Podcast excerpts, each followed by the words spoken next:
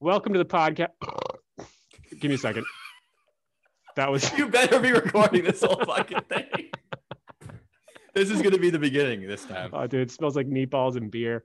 Oh, All right. hell yeah. Oh god, now I, you're can't making me e- I can't even do it. I'm laughing too hard. Hey,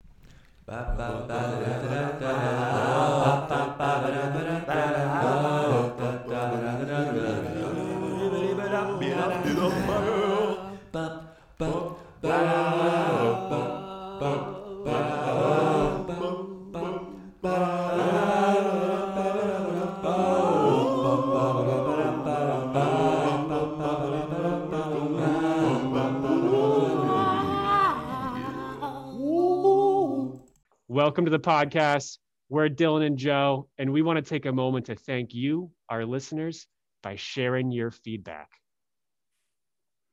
Absolutely. Welcome back, everybody. We've got a lot of uh, loyal listeners and viewers to our podcast. We really appreciate it. So we thought read a couple of quotes from them before we get started, just to give you guys a uh, hey, thank you. We appreciate it.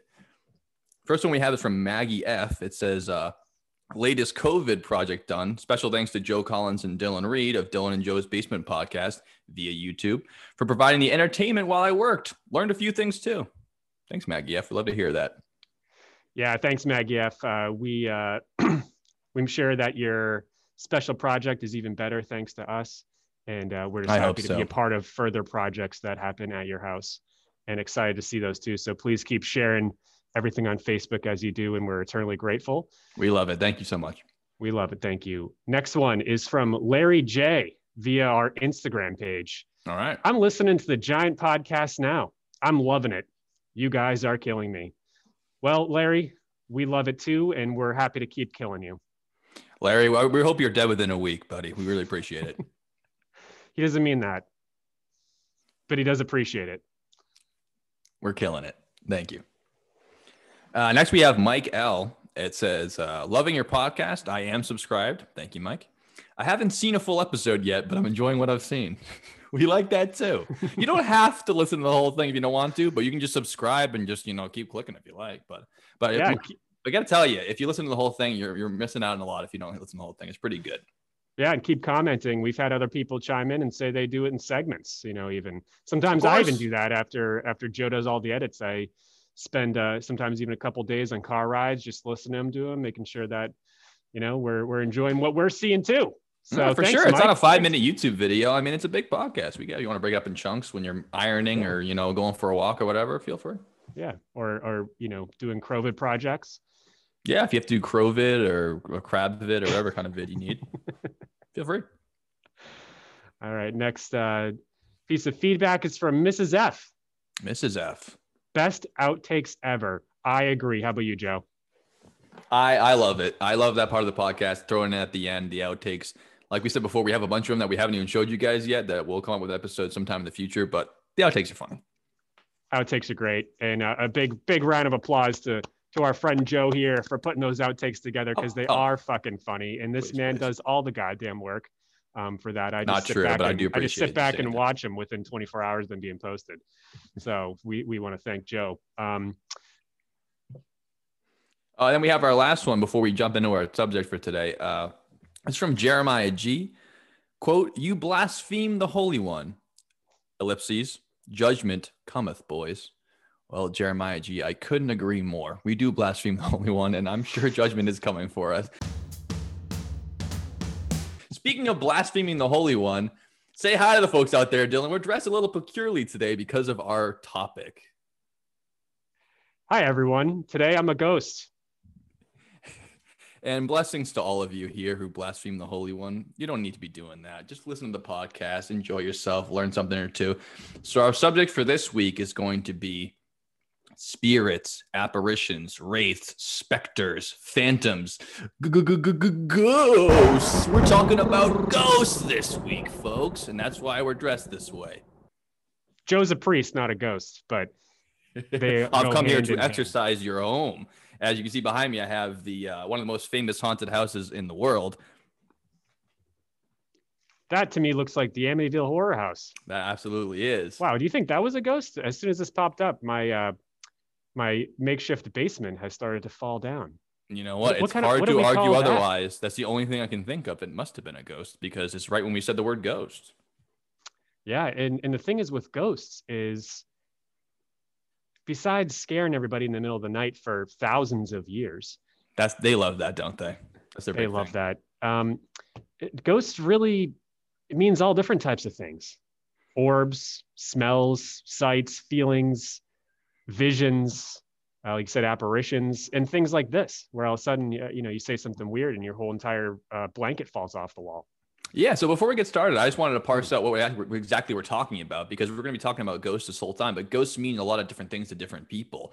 So what is the difference between like, you know, some kind of orb or a ghost or a demon or a poltergeist? I mean, what are we talking about here? Are we talking about dead people? Are we talking about uh, evil spirits coming from hell? What, what are we talking about here today? Or are we talking about all of them?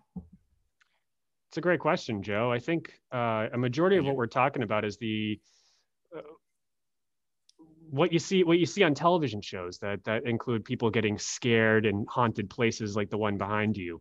Uh, you know, for example, a really good thing from the Amityville horror that showed up after everything that happened was a, a photograph that was that was set up to take pictures for 24 you know for like 24 hours straight and something scary showed up in- Ah, speaking of something scary, I do believe a spirit has come and they are putting a stop to this podcast. They've torn down your. they are trying they are trying hard. And something showed up in a photograph that is unexplainable you know? My uh, that we don't know. It, it looks like a boy and this happens all the time. So i believe that what we're talking about today has a lot to do with those apparitions those orbs those smells those weird feelings those senses those that's a scary basement i don't feel good down there The uh, there are people who have died uh, a lot of the times. I'm not sure if we're going to be covering more than that though. Sorry. i absolutely think that we should be covering that because that's a majority of what people think they are is that these Mhm. are trapped souls that are caught in a, caught in the realm of uh, human life and in this this realm this plane this dimension, our mortal coil. where they're supposed to move where their spirit or their energy is supposed to move on to whatever's next for them and they get trapped here and um, uh, joe why do you think some of those spirits get trapped here Well, yeah, from what I understand, it's uh, a lot of it is um, severe traumatic events or unfinished business. Uh, a lot of the time, where it's if they could finish the business they needed to do on this uh, this earthly plane, they could peacefully pass on to the afterlife. But sometimes, if you've been uh, terrible events have happened, it leaves like a almost like a psychic scar on the area, and if some terrible thing happens. Uh, these spirits aren't allowed to move on because they're forever uh, trapped with the unfinished business of the awful things that have happened to them. What are some th- What are some examples of unfinished business that you can rack off the top of your head? Why why why a spirit would? I mean, are we talking about? You know, they didn't get to fulfill all their dreams, or they were murdered, or what? Yeah, why I- would, I why would a spirit get trapped here? Yeah, I think that more, less than the unfulfilled dream is more of like an immediate uh, uh, issues with their own life. Uh, if perhaps if uh, if I had children and um, I hadn't uh, packed their lunches for the next day and I and then I hung myself, uh, maybe that'd be unfinished business because uh, little Jimmy and Tony don't have their bologna sandwiches for tomorrow, and now I'm a ghost that's forever asking them to finish their homework. Don't forget your brown paper bags, Jimmy. I don't have kids, but I'm just imagining that's what being a parent's like.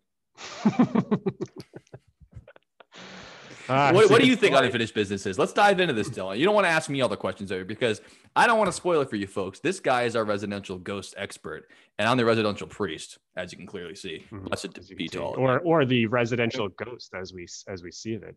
The residential ghost as well. Yeah. So wh- why don't we start up uh, hearing from you? I mean, I can share some ghost stories that I know of, um, or just uh, uh, ex- could reiterate reiterate what you just said for the most part. So, what, where do you Okay, want me so so generally, what I said is what you think of ghosts as well. Like it could be any number of, you know, joking aside, it, usually it's unfinished business, like uh, you know that you were supposed to be taking Mm-hmm. care of your family, or basically that you died young, and unfinished business is a life Yeah. that you didn't get to live. Maybe forlorn lovers, something like that. That's more what we're talking about. When we're talking about spirits. Usually, there's a Yeah. crazy tragic story to go along with it.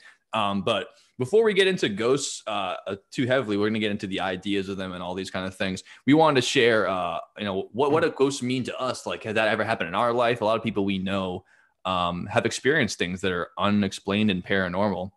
And uh, if you wanted to, to share a story that maybe happened to you, Dylan, I would love to hear it. If you ever experienced strange events like that. Yeah, absolutely. Um, I've got three that actually come to mind that have happened to me personally. Three, Um, three of them. Wow. Three of them, yeah, three, right, three ghost stories. Two from when I was adult, one when I was a kid.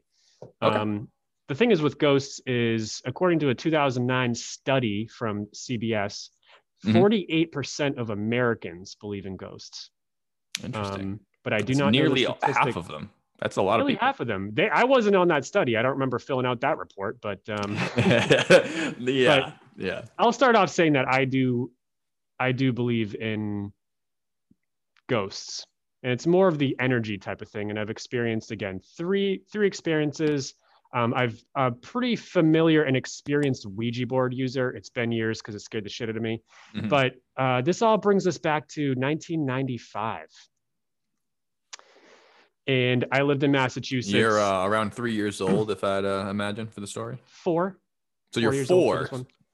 This. Yeah. This is this is a lot farther back than I thought the story was going to be when you said you were Yeah, a child. it could So you been- are nearly uh, you've just learned how to poo poo on a toilet and you can now talk. Well, Joe brings up a really good point. So most ghost stories can be disproved by. Oh um, please, Uh, no, oh, that's not my true. point at all. Oh, of course is it- I'm not. right, Joe. How dare you already make me the asshole? I can do that later in ten minutes. well, most. So here's the thing: is being a kid. Uh, if you have experienced loss anytime recently, or if you have um, heightened emotions, external influences like other different types of energy fields, like borderline cosmic rays or sound or whatever it is, can make you think that something is there that isn't. Um, Okay. it's a very ghosts are very sophisticated and they can go into um, uh, there's a lot of different things that classify a ghost and if it's legit or not and one of the main things that can help add value to a ghost sighting is multiple people seeing the same thing different times i don't have that but i've got my story so Okay. let me uh, let me take this off for a second it's a little hot in here See, don't need to be scared, kids. It's just Dylan. He's just wearing a costume. He's not a real ghost. All right, we're back. Yeah. So, my first time experiencing a ghost was again around four or five years old. Mhm. And I ha- was drawn to this particular closet in our first house, which was built in the 40s. And that house, the former owner, obviously, I didn't know. He was an old World War II vet, had a lot of guns, lived alone. House had literally gun wallpaper on it, like American flags and Wow, guns. that is excessive. Even- Even the, the biggest patriots usually don't have gun wallpaper on their walls. anything could happen after these days. Dedication. And this is this is is this in Hudson, Massachusetts? this is in Hudson, Massachusetts. okay, so this isn't in uh, you know outside of Mississippi. This is a, a gun toting, a gun loving American who fought in the war. hmm He wasn't the original owner of the house, and it doesn't Oh, make me think that it's him. But I'm not sensing that this was like the most friendly guy. I don't really think I would like him very much.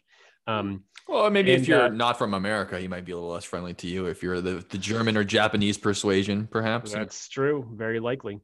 So anyway, so I was drawn to this closet, and I'll never forget this. And it, uh, to this day, I think about it.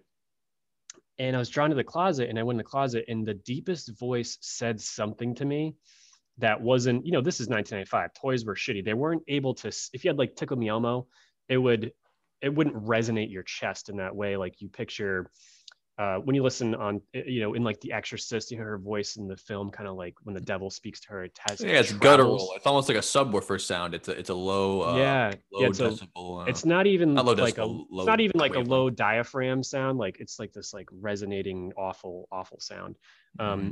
and i remember it vibrating my body and then i ran out of there screaming for my parents and then i had them come up and look in the closet nothing was there however that that does sound terrifying, especially when terrifying you're and i'll just a little kid. never forget it and it led to me going to therapy Really? I'm not kidding dead serious That's interesting. that's how scared i was about this thing and um and i remember sitting in therapy well, what did you? Yeah, what did you tell the therapist? I, I heard a, a scary man yell at me in a closet. for the most part and what they did is the funniest thing about this about therapy was is um, Did the man I- say anything, or is just a Yes, yes, but I-? No they it said words but it was almost like it was muffled and i couldn't you make couldn't out understand? not necessarily muffled but i couldn't make out the words gotcha. and gotcha. i ended up in therapy which is hilarious but i was very scared after this for a long time Yeah. and i couldn't at nighttime cross the hallway and look down the front stairs and the front door because there's a knocker on it it looked like it looked like a vampire Oh, so that's scary the- already. The thing is, this is very black and white to me. I heard a scary noise, and then I'm scared of the door, and I know it's the door, but it just looks scary to me at night. Like I'm- I always think it's going to turn around. Mhm. And um, and in therapy, they're trying to tap into my subconscious as a kid to see if this this represents some other challenge in my life or something else I'm scared of. Yeah, they're trying to figure out if your uncle molested you and you're scared of the door. That happens a lot. It's they're really trying to do something. Yeah, or find the like the like the, what what that actually means. I'm making Yeah, yeah, up. what And the whole the bottom line was I'm not there's not a whole there whole lot going on that this is representative. Besides, I heard a scare noise in my closet, and every time I walk by the front door, it scares me, and that's the that's all Simple it as was. that. Oh, yeah. Simple as that. Um, So they, they the conclusion was uh, uh what j- just you know nothing to worry about. Uh, just go home and relax. Or they couldn't really do anything with you then at that point, right? They could. That, that was just it. no, huh? that was Uh-huh. it. It was. They Well, good tried- on you- like, good on I- your they- they parents did for at like least, I you know, drew, putting the I drew effort in. pictures and of stuff of this stuff, and and they thought this was Oh, some creation. That's a classic mind. Scene like- when you're, you're with the Crayola crayons. You're drawing Yeah. the, man. Well, they did the thing- and- Yeah, they well they do the thing like if I'm like yeah drawing my family, then there's this big black dark figure in the background He's full of like eating red you. eyes. Who's Yeah, exactly. It wasn't oh, that's that. Tony. Uh, we don't talk about him. Yeah, right, exactly. But none of that happened. I drew normal pictures, nothing weird. I was like, it's really simple. I this scared me in the closet. Front Yeah. door's all fucked up, and that's it. Um, No, That's but good on your parents though for doing, especially in the mid '90s. I mean, even now, it's it's you know, it would be a really you know great parenting move to have your kids uh, go to a therapist to make sure they're all okay. But especially in the mid '90s, do you have you be scared of a closet? I think a lot of parents even then would be like, uh, "Get over it. It's a closet. I'm not spending Yeah. money for you to go go talk to a person about the closet." And there is no Uncle Tony, so I'm not afraid of you getting molested or anything like that. So you just deal with it. You know, that was Yeah. cool of them to um, make sure you're okay. yeah, yeah. There was other stuff in my life going on back then, with you know my my you know father being sick and stuff like that. So therapy wasn't like out of the question, but Yeah. it was it was unrelated to that. You know, it was a weird. Like I, I'll never forget Well, that voice. It was Yeah. unrelated to that, as far as we know. As far as we know, I think yeah. that if we hitch that on an idea that I think is a big part of uh, hauntings, um, and that it might not, not be so unrelated as we might think on the surface. Yeah. Yeah. Do you want to hear one other story that is short? Because I've got yeah, two- can we hear one about when you're a, you're an, adult? Because the, Yeah, the closest yeah, ghost yeah. story that I have, besides that, when I was a kid, I was equally as afraid as for, of ghosts as Mm. you. When I would hear sounds in my grandparents' house, I'd go running all over the Oh, place, yeah. you know, all the creaks, and I'd be like, "This is fucking terrible." My grandparents downstairs in their house, they had a three or yeah three floor house, including the basement, and Mm-hmm. They had an entire cabinet of little porcelain dolls from like the 1950s. It was horrifying. You You're walk kinda- downstairs to go get a drink of water, and you're you're staring down 30 dolls. I'm eight years old. I'm gonna pee my pants. I freaked. We've all fuck- seen Annabelle, and that is exactly what you think. Yeah. You know, everything's This- this is well before Annabelle, moving, You're not but even yes. eyes moving, but it's fun. Yeah, yeah. The dolls are see. they scared the hell out of me. And uh, when I lived in uh, the the house in Clinton, Massachusetts, I must have been uh, I think 11 or 12 at the time. Mhm. I still was. Uh, I wasn't as scared as I was as a, um, a younger child of dolls, but I still thought that ghosts were out there that could have been haunting me at any time.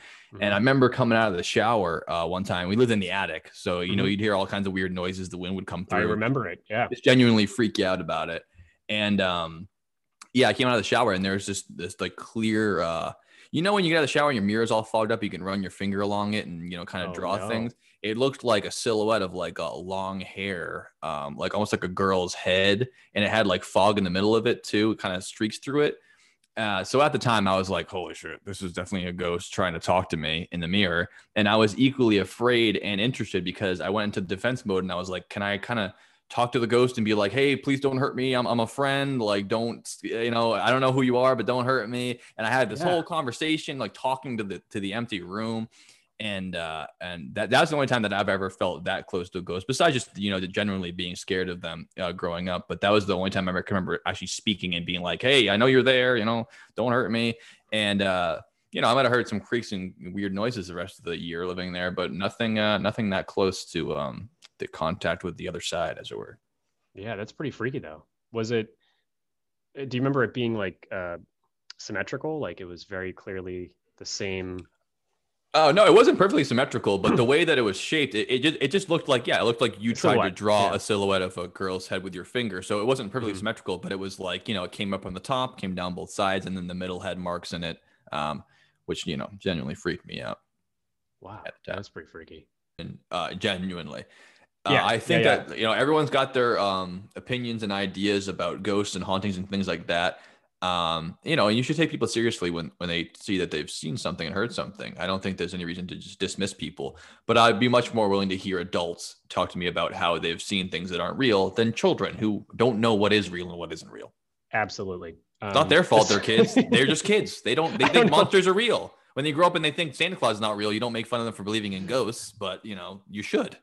Yeah, Anyways, absolutely. The funny thing about this is, is again, how to how to how to qualify a ghost sighting, and one of them is don't be a kid, uh, don't be under the influence of something, don't, Mm. um, uh, you know, it's basically anybody who truly, truly believes deeply that they saw a ghost shows a little bit of a lack of critical thinking skills. sure. so I'm yeah. going into this aware. It shouldn't be your this- number one thought. Much like when we talk about UFOs, you know, we've talked about how Yeah. you see a plane in the sky. Your first sh- thought shouldn't be spacemen from Mars. It should be it's probably a plane. And if you work Mhm. down the list and you find out it's none of those things, now we're talking. Now maybe it's something unexplained. But if you hear one sound at night and you go, "That's a ghost," I don't give a shit your opinion because you're not even thinking. You're just immediately going to ghost, and that's it. Then you know it could just be like you want a ghost to happen. You see a shining light outside, it's got to be an alien. If you want it too that- badly, then I can't trust you because that's just not how Mhm. proving things work. Unfortunately, Exactly. And we call that confirmation bias in the Yes, industry of podcasting. yes, we Um, do, and it comes up a lot on this show because of all the wacky shit we come up with. Um, I was turning left onto Essex Street in Salem, Massachusetts, which is on a ley line and the most haunted street in Salem because it's it, it lines up accordingly with all the houses that the judges um, and people in the basically in the court who were against the witches in the trials lived on. Could, could you describe to me what a ley line is? I'm not familiar with that term. Yeah, sure. Thanks, Joe. Um, I'll do the best I can. Um, You don't uh, have to go too much into it, just just so we know what we're talking about when you because if you throw a phrase out and I Yeah. just let you go, go through it, I'm gonna act like I know. I don't really know. I'd, I'd like to know about it. Yeah, absolutely. Um, so, to my best of my knowledge, a ley line is an energy field that runs across the Earth Okay. um, due to uh, magnetic fields and that type of stuff. So that street is um, synced up with a magnetic field of the Earth. That seems Mhm. really uh, wild to be Yeah. that, that um Yep. is like that. Yeah, Okay. So yeah, that's a ley Yeah. line. it is. And and some of these like a, a really famous place for ley lines and for that type of activity is Sedona, Arizona, which I think you've been. I've been. Yeah. Um, and the trees all do weird things because of the magnetic field that's there. oh, I um, gotcha. Okay. Yeah. Uh, yeah. Thanks for uh, explaining that. Yeah, definitely. So, but this happened that that that ley line. One of there's multiple of them that go through Salem, but one of them that goes through happens to be the same, basically the same street that uh, all the people, uh, the, the judges and prosecutors and whatever it were, the witch trials uh, lived on. So I was taking a left onto that street. Yeah. I was taking a left onto that street, probably around 12 or 1 a.m. All alone, not sure what time of the year it was, and somebody was standing at the corner of there in like all black um, dress type of thing, beautiful tall woman with like almost her face was so so pale, and she was just standing there, and she just watched me with her eyes, and that's the story. Which could I live in Salem, could be anything, but she was too crisp for Mhm. me to go to not think it was weird. I see a lot of weird stuff. There's a it's weird stuff all 12 months of the year there, but not um not some nothing ever really stands out for me. Sometimes it's literally Michael Myers standing at the corner and he watches me and I, I don't even yeah. I don't even blink. I'd like Especially fine, in you know? October in Salem, it's hard to say anything is weird there because everyone's just weird. But yeah, I mean, yeah, I mean, that could have Yeah. gone two ways. You, you could have picked her up, and she could have swallowed your soul, uh, and you could have Yeah. been tortured for all eternity, or you could have met a really cool chick who was uh, really tall and pale. Yeah, yeah. This is exactly. And this is 2015, 2016, something like that. So here's the Mhm. one that's more interesting. So that one is that could be just some human, probably most likely. Mhm. what Definitely it is. creepy though, especially was um, creepy, with the location, like you said, on that street Yeah. that has such a history on it. Yeah, exactly. And if bad vibes do exist, that street's got to have some of them. I mean, Salem itself has just got so many um, tragic events in history and all kinds of traumatic events that would, if if it is to be said that traumatic events and unsolved, or rather unresolved uh, notions of people's lives do cause them to be trapped as ghosts, that would be the place to go if you want to find them. Something like Salem, Yeah, we could spend an entire podcast on ghost stories from Salem. and we Um, will. Yeah, and we will, including include just the. Mo- I think the most important one is that they don't have a fire chief anymore, like the head of the fire department, because all of them died young uh, in really weird uh, circumstances. So Um, now they they, just they, they decide that it was like a curse thing, so they na- they call him something else, or they have two of them instead of just one. Jesus Not kidding. Christ. Um, so it's like so- leaving the 13th floor of the building. So what floor is this? It's the 14th floor. But isn't it still the 13th floor? You just call it the 14th floor. Yeah. Isn't he still the fire chief? But you don't call him the fire chief. So now he's fine. something something like that so the next one is a little more interesting so again it was around the same time um, and i went to went had a couple drinks with my friend steve and we were on the same street just about a mile in the other direction Mhm. and uh, we decided Essex, to you it said, right? essex street In case Yep. anyone wants to look it up. Essex Street in Salem. It's where all go. It's where all the good stuff is. Uh, if you've been there, it's the street that has the witch statue um, from the lady from um, Bewitched. Has all the good restaurants. Has, Yeah, that, that area rocks if anyone's been yeah, there. yeah. You can't drive it on anymore, or half of it you can, but the good stuff is all like cobblestone or brick, and you can't walk on it. But um, obviously you can't drive on it. So, so we were down the end by the Peabody Essex Museum, and um, and we were walking through a shortcut through a garden, and uh, and no big deal. There's just a guy smoking a cigar by one of the benches in the garden, and um, he was pretty close to us too. I thought that was what I'm like, ah, whatever. It was just all good. I'm here with my friend Steve, and there's a lot of smoke around him. And but it's kind of a humid night, so it makes sense. But he's smoking a cigar, and Mhm. he's wearing a brown robe. That's all he's wearing. Brown robe, smoking a cigar. Um, in the garden. Tuck vibe to him. Yeah, yeah, right. So in Salem, and um, we walked through this cloud of smoke, uh, got through the gar- garden, got to the end. I said, "That was kind of weird, right?" He said, "Yeah, it was." And the the thing that's the most weird about this is, besides the fact that the guy didn't wave, say hi, do nothing, um, the cloud of smoke had no smell, nothing. That is the weirdest part about it. Yeah. Cigar smoke. Smoking a is cigar, Very pungent. You can smell it from a, far away. Even if you can't see the smoke, you you can smell it. Yeah, and he was wearing old old attire, and the, the there was just no no smell to it. So, don't know. Probably, who knows? Maybe I just missed the smell or whatever it was. But that's my second weird story as an adult. Um, both of them That- on the same street. Strange. Uh, yeah, that Yeah. street's uh, got some wacky shit going on.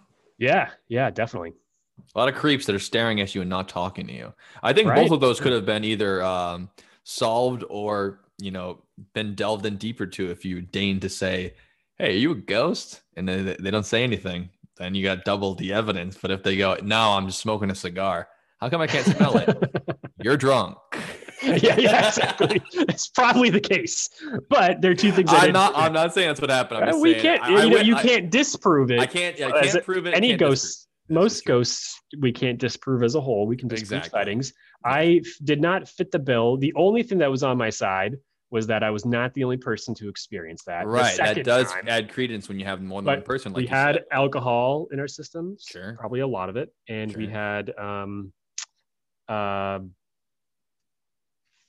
And you also have a predisposition uh, to seeing um, haunted entities. I think the very fact that you are so um, solidly in the camp of believing they exist, you're going to seek them out, and more things are going to look like you to being haunted than to me, probably, because when you're a hammer, everything looks like a nail. So if I don't believe there's ghosts at all, I will usually attribute weird things I see to different reasons. But when you see them, you will probably be faster to me on average um, as ascribing it to a haunting or some kind of paranormal activity than I would. Even if you are correct about it, you might go to that well faster than I would. I'd imagine.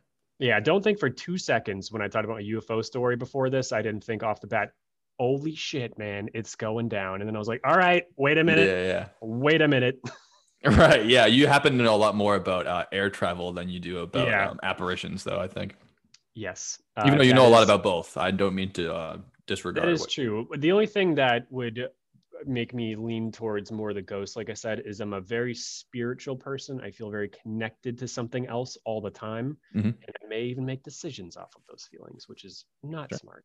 But um, but I'm always feeling around and it it started even after I mean it, there's times in between the stories where I would sit by a candle when I was again 10 years old and and like uh, just imagine things and meditate and feel stuff and get scared because I'm just sitting at a candle. Like I kind of did weird things as a kid, Mhm. um, and it all stuck. with Oh, we all did weird shit like that. I remember, yeah, I Yeah. think um, talking to, you know, spirits or whatever, just just genuinely getting yourself riled up. I mean, I, do, I used to love Mm. doing shit like that. You know, you when you're a kid, you just going into the woods and just you know you don't want to get scared, but you kind of do. Like you, you kind of do want to see Oh, something yeah. fucked up, but not that bad. Like you can escape Yeah. it, but you walk into the woods at night with your friends, and you, you kind of do want something to go to go wrong, just to be like an Yeah. exciting, freaky thing to happen.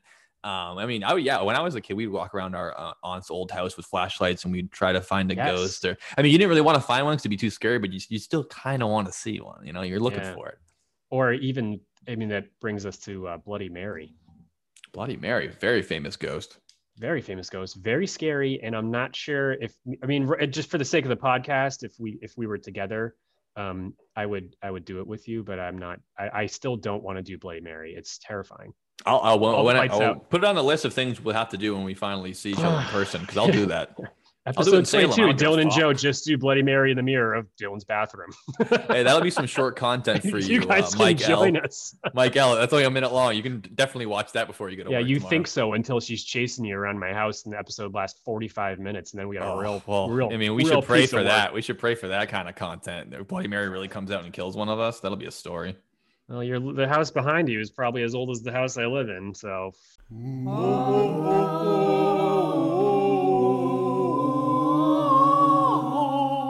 So when it comes to uh, haunted houses, there's obviously hundreds and thousands of cases of them all around the world. Uh, but really, for the most part, um, the more popular ones have been within the last 200 or so years. I mean, there's a myriad of reasons why that could be.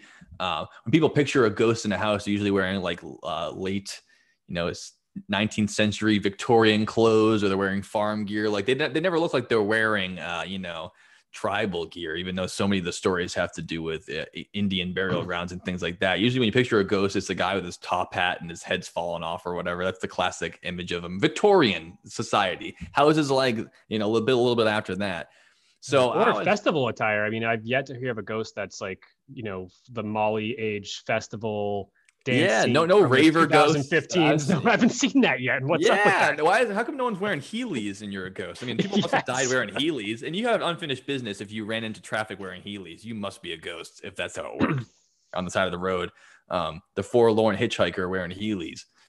Anyways, so what I was more afraid of when I was a kid than ghosts was demons because I was so into the the clergy Mhm. as I were is that ghosts are scary because they're uh, to me they were dead people or you know people who aren't, aren't passed on all the way which is scary in itself because a lot of times you hear the ghost stories it's not just the little kid who got drowned in the bathtub it's the guy who hacked his family up with an axe or something like that like the shining um, but I was more scared of demons because there are these spirits that are from hell and they could possess your body. And, you know, I didn't hear a lot of the spirits doing that. Spirits were throwing teapots around the house. But I mean, seeing movies like The Exorcist and things like that as a kid freaked me the hell out because I really did too. believe that we, Terrified. a demon could take over your body and take you over.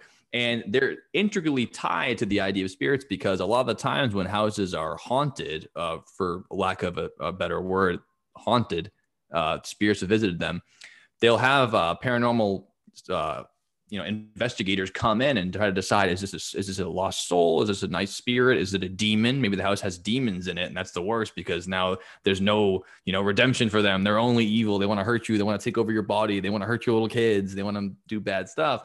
And to me, uh, demons is a whole other uh, issue in itself. That's why you bring the priests in. You got the exorcism going on. This house got bad juju, and usually they're tied so closely together. But in my head, they shouldn't be, right? If one of your Mm. relatives gets uh, maybe it's a tragic death happens and they're passed on, they become a ghost. It's strange to tie that so closely to demons from hell uh, haunting the house. I mean, it, it- it's kind of like under this whole umbrella of unexplained, whether it's uh, a poltergeist, which is usually uh, associated with only actions. I mean, poltergeist literally means noisy ghost in Throwing German. shit. Yeah. Yeah, so it, it- you're not even associating with an, an individual. Like you know, John Smith was walking around the house and he always, you know, stomps up the stairs. It's a poltergeist, or it's clearly like, oh, there's the nice old lady in the garden. She's the ghost of the old lady. She doesn't mean any harm. And then there's the idea of demons. You know, they're gonna be taking you over. They bring in Catholic priests in.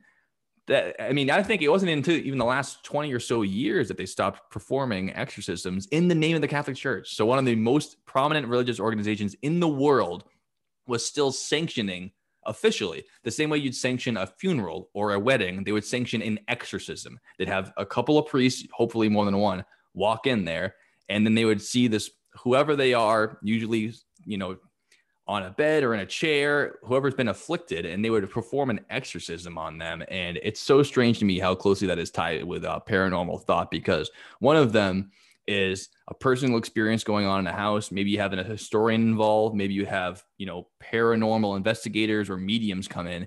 And the other one, you're calling Papa Pope and the Catholic Church coming and spraying holy water all over your kid. It just seems so odd to me. Um, my first story, because uh, is this this boy says to his father, "Dad, is our house haunted?" And the father just replied, "They can't they can't hurt you, son." which is important because you just because you mentioned extra you mentioned demons yeah and ghosts yeah. and if you have a ghost in the in the classical most romantic way in your house um, they Mhm. can scare you but they can't touch you or harm you whereas a Mhm. demon um, would would terrify us uh, sorry is able to possess your body and make you do things or whatever it is it's somewhere so a ghost is more of like the the psychological uh, kind of scare, and a demon is a physical manifestation of the evil and actually harms you.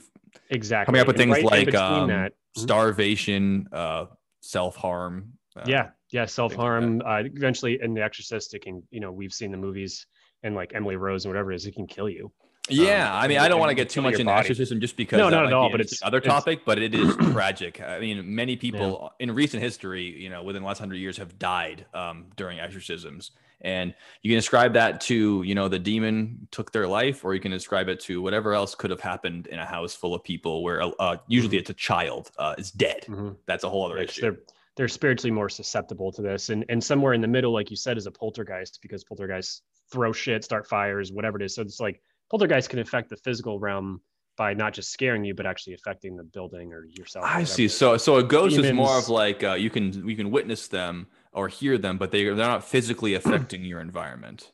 But a poltergeist Yeah, there's a lot of- yeah there's a lot of like pictures of like um, ghosts that appear in photos of like uh, you know there's this woman who was murdered in this house and there's a picture of her at the top of the staircase in a big victorian thing and it's that's it though like she's Classic. just scary but she's not going to actually you know touch you or whatever it is um, and i'll get into my story in a second but another important one that i think is uh, two other categories of ghosts that i believe in too are orbs um, where you can see these little tiny balls. I just they're balls of light, but they're balls of energy. And a lot of times in photos of the dead or Well, they're balls of light, but they're balls of energy. Where, where is that coming from? We know they're balls of light. We for sure know that because of the images, right? But we don't know they're balls of energy for sure. that's we? coming from me. I mean, everything is energy. When the they, you know, that's what they. One of the things with death is what's one of the laws of physics that I can't just can't explain right now is like energy. Uh, Yeah, it, it's called the conservation of uh, matter. Energy cannot be, and matter cannot be neither created nor destroyed. So right, right. it, you can't actually energy just moves. It doesn't really uh like just fizzle out, even though it just right but trans- where does but con but it all comes down to the consciousness and the soul and and no one can explain that yet true. so um, I think those that's a big part of it, though. It's a huge Maybe that's of more the idea. Okay. yeah Alright. the idea to me is that it's consciousness and the soul and we don't really understand that Mhm. yet this other dimension So the, there is. in your mind there's a separation between the orbs and ghosts because I always figured that the ghosts were a, a manifestation of the spirit and that's all you can see in a photograph. For example, here's an orb. It's really a, a dead person, but it Mhm. looks like an orb. But are Yeah. you saying that that's different than a ghost? It's it's completely separate entity. I, I think it's a spectrum. An orb would be something that's like not the full person, but it's like that's that's that's the soul, that's the consciousness, that's the whatever it Okay. is that's there, and you can see. We'll get into Ouija boards later, but there's Okay, yeah. use infrared cameras and that type of stuff to see things that literally zip right into the Ouija board, then it starts moving. YouTube videos, they're out there. Ooh. Could be bullshit, but I'm just saying the orb thing, interesting and weird. A lot of photos of orbs, and then last um, last two are uh, basically all the senses. So smells. Um, when say a Stinky relative, you know, a lost relative, all of a sudden you smell them in the house years later, and you smell their favorite food, or you know you're uh, wandering around an abandoned mental institution all of a sudden this like strong odor comes in or whatever it is. And last but not least is of the human body something they can also you know i believe is goes to are feelings. Odd Feelings. different You mean like sensation of touch, or do you mean like emotions? touch Okay, Um, so actually feel- their feeling hand on your physically, not like you hurt my feelings. Like I'm No. feeling you. No, but you can get like a sense, of a crazy sense of doom. You can get a tightness in your chest, a Mhm. um, uh, uh, a So they say that the temperature change in a room? Like it seems it's it's colder than it should be. Yes, yeah, they, the temperature drops 20 degrees out of nowhere, type of thing. This is a fun story that um, I got a, from a book about uh, uh, 50. It's called 50 Real American Ghost Stories by MJ Wayland. Um, and it's a, uh, if anybody needs a good book to read to their spouse or their kids or their dog, um, it's great because they're most of them are short stories. Um, but Nice. yeah, it's fun. I mean, it's kind of fun to read stories every now and then. This this story is called The Haunted Bedstead, and it was written in Bedstead. 1889 about an 89, event And about an event that took place in 1870. And, uh, And whereabouts are we talking about here? This is Uh, we're we're actually talking about Houston, Texas. all right. Um, that's the center of all this stuff. And um, and what the important thing is is there were like presidents and people in DC who saw ghosts before the story or in the early 1800s or whatever it is, but the media didn't start picking it up until actually right about then. Um, Mhm. And then ghosts. Well, there's a huge surge in um, the spirituality and and uh, seances and things like that in the Mhm. mid 1800s. It wasn't just as much as that people were uh, more readily hearing about these stories, which it was because the printing press is coming out.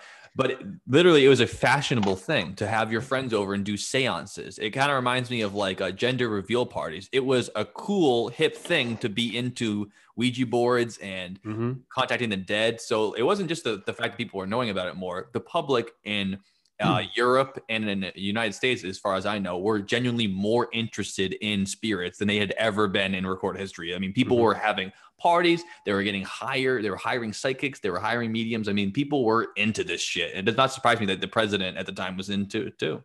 Yeah, exactly.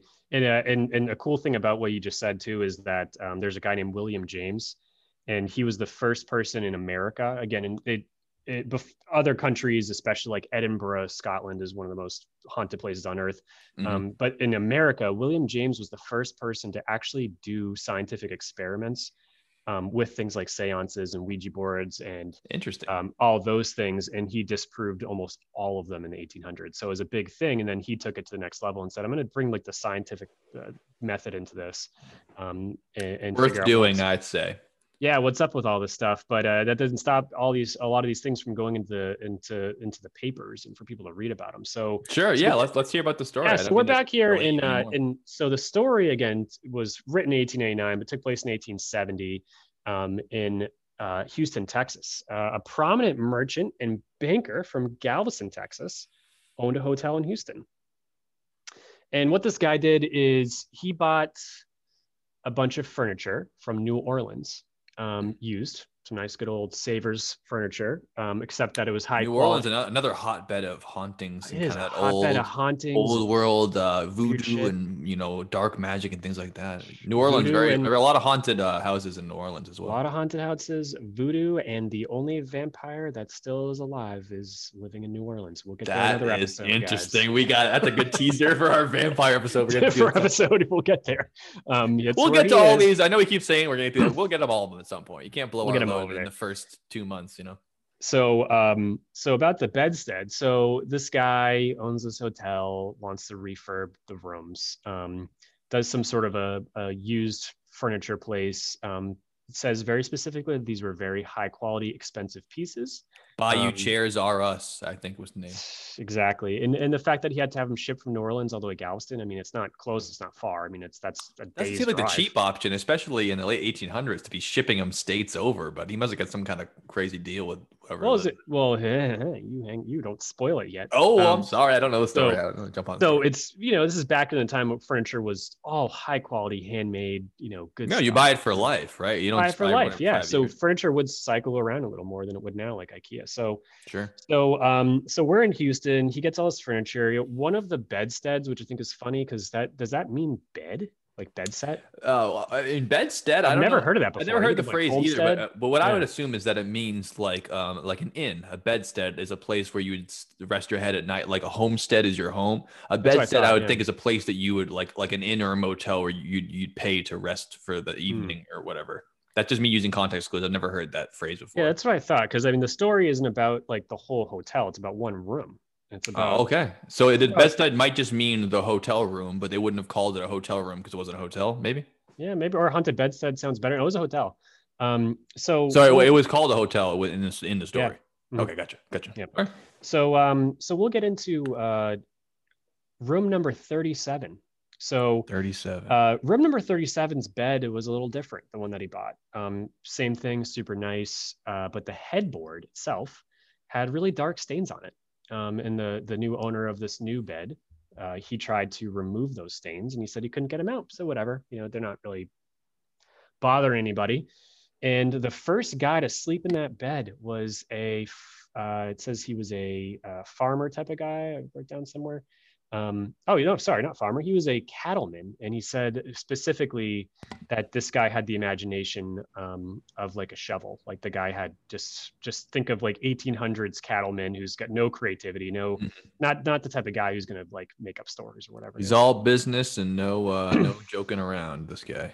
Yep. And around lights out time, um, uh, everyone woke up to that room number 37 with this guy banging and screaming on the door. They ran up there and he said, I don't know what, you know, this, he's not doing, he's not, I don't know, this guy's not alive or whatever it is. And everyone's like, what's happening? And, and he described this, this man laying in bed next to him when he turned the lights out that had um, his throat cut ear to ear Ugh. and and that's the story of that guy. So a couple days later, um, Jesus, this- that would freak me out. Oh, for the record, I, I guess I looked it up. Bedstead just means uh the whole the whole bed frame minus the mattress. So that would mean the kind what I was headboard. thinking. Yeah, but and the it's- okay, yeah. Okay, So it is so the one bedstead. Yeah, okay. So, Right. So is that particular uh mhm. you know bed Yeah. frame as we'd call it with the headboard and all that good stuff. Room 37's whole bed, just the bed itself, um, Gotcha. Okay. minus the mattress, as you mentioned. So that's what I, that's what it sounds like. Yeah. Yep. So again, we've, we're describing a white man with his throat cut ear to ear. Uh, a few days later, um, a woman decided to, to get room number 37. And I'm sure they didn't thing. mention to her the uh the reaction of the man earlier. nope, not Hmm. yet, because they kind of just maybe the guy was crazy or whatever it is. Hey, And- who knows? I probably wouldn't have said that either. I've been like, just so you know, the guy saw an apparition whose head was sliced uh, from her necklace sliced from ear to ear. Anyways, uh, anyway, there's mints on the pillow, and if you need anything, uh, just call. Yeah, down. yeah, yeah, exactly. Yeah, this room might be haunted, but just I wouldn't say that either. uh, To be fair to them, Yep. So um, same thing. Lady freaks out in the middle of the night uh, and says the same story. There's a there's a there's a man in my bed and he's he's dead. He's cut ear to ear. the same Um, store, so she also sees the same injury and the same man in the bed. That is very creepy. Exact same story. So so And they, the they didn't know each other, so this is these stories are independent of random people, Mhm. independent stories. So this is this is building a good case for being something that's It is, especially if they didn't tell her about it. That way, they didn't feed her any information beforehand. Right. Granted that she didn't already know about the story beforehand and booked the room specifically for the idea of seeing When this it- person. it brings up a good the next point is that the owner's number one concern was the reputation of the hotel. He didn't want this to, to scare away customers, so he wanted to figure this out once and for all. Right. To make this go Yeah, like nowadays in particular, you might actually make more money off of the story. But back then, Mhm. because people were so um, you know, sheltered and spooked by the idea, it would be Yeah. terrible for business to think that people were going to be visited in the night by a man who's had his neck sliced open by whatever. Exactly. I mean, good example is the Lizzie Borden house in Bedford, Massachusetts. She like killed her sh- someone with a shotgun, and she supposedly still is in the house. Kill Um, her with a shotgun? I, I I was always under the impression Hammer. that she gave her father 40 whacks, and when she saw what she had done, she gave her mother 41. Sorry, I mean, that's the confused- rhyme, right? How dare Yep. you? It's an axe. Yep, that's exactly the story. I was confusing another story, thinking that there's three, and there's the there's one in. Never mind, we'll get to that. But yes, that's the story, guys. Joe nailed it. Joe nailed it. We'll throw Lizzie Borden up on the. the Go look her up. But then that's basically the story. It's pretty horrifying, but another great haunting case, which is unfinished business, traumatic deaths, tragedy. A lot of times it's family tragedy, I find too. It's not Mhm. often the, the you know the stranger with the hook hand from the highway comes in and kills you in your hotel room. It's more often that slasher. yeah, the hashling slasher. Yeah, exactly. It's more often that uh, him up there came- too. We gotta get him going. yeah, we'll we'll put him up here. That's like a slasher. But, Yeah. uh, Yeah. No, but it's more often that dad comes downstairs and throttles mom to death, and it's a very awful thing to see. And uh, Yeah. then your life is a, a terrible life after that. Except for the John Stone Inn in Ashland, he uh, lost a he lost a game or a bet downstairs. The owner and he uh, smashed it. He like smashed the guy's head in with a rock or or got in a fight and killed the guy in the basement My at the restaurant in Ashland. You can go there today. I've been there a bunch of times. It's fucking awesome. And a Put picture of restaurant here. him, picture of John Stone is on the mantle, and it's an original photo from from those times. And the His name was John Stone, and he murdered a man with a rock. Get to we'll get the real story up. I just have been there, and I, it's either he punched him and got a fight, or Mhm. smashed his head, or buried him in the rock, something. But his name is John Stone. John Stone Inn in Ashland, Mass, was a hotel, bar, restaurant on the railroad track right there that led to Boston.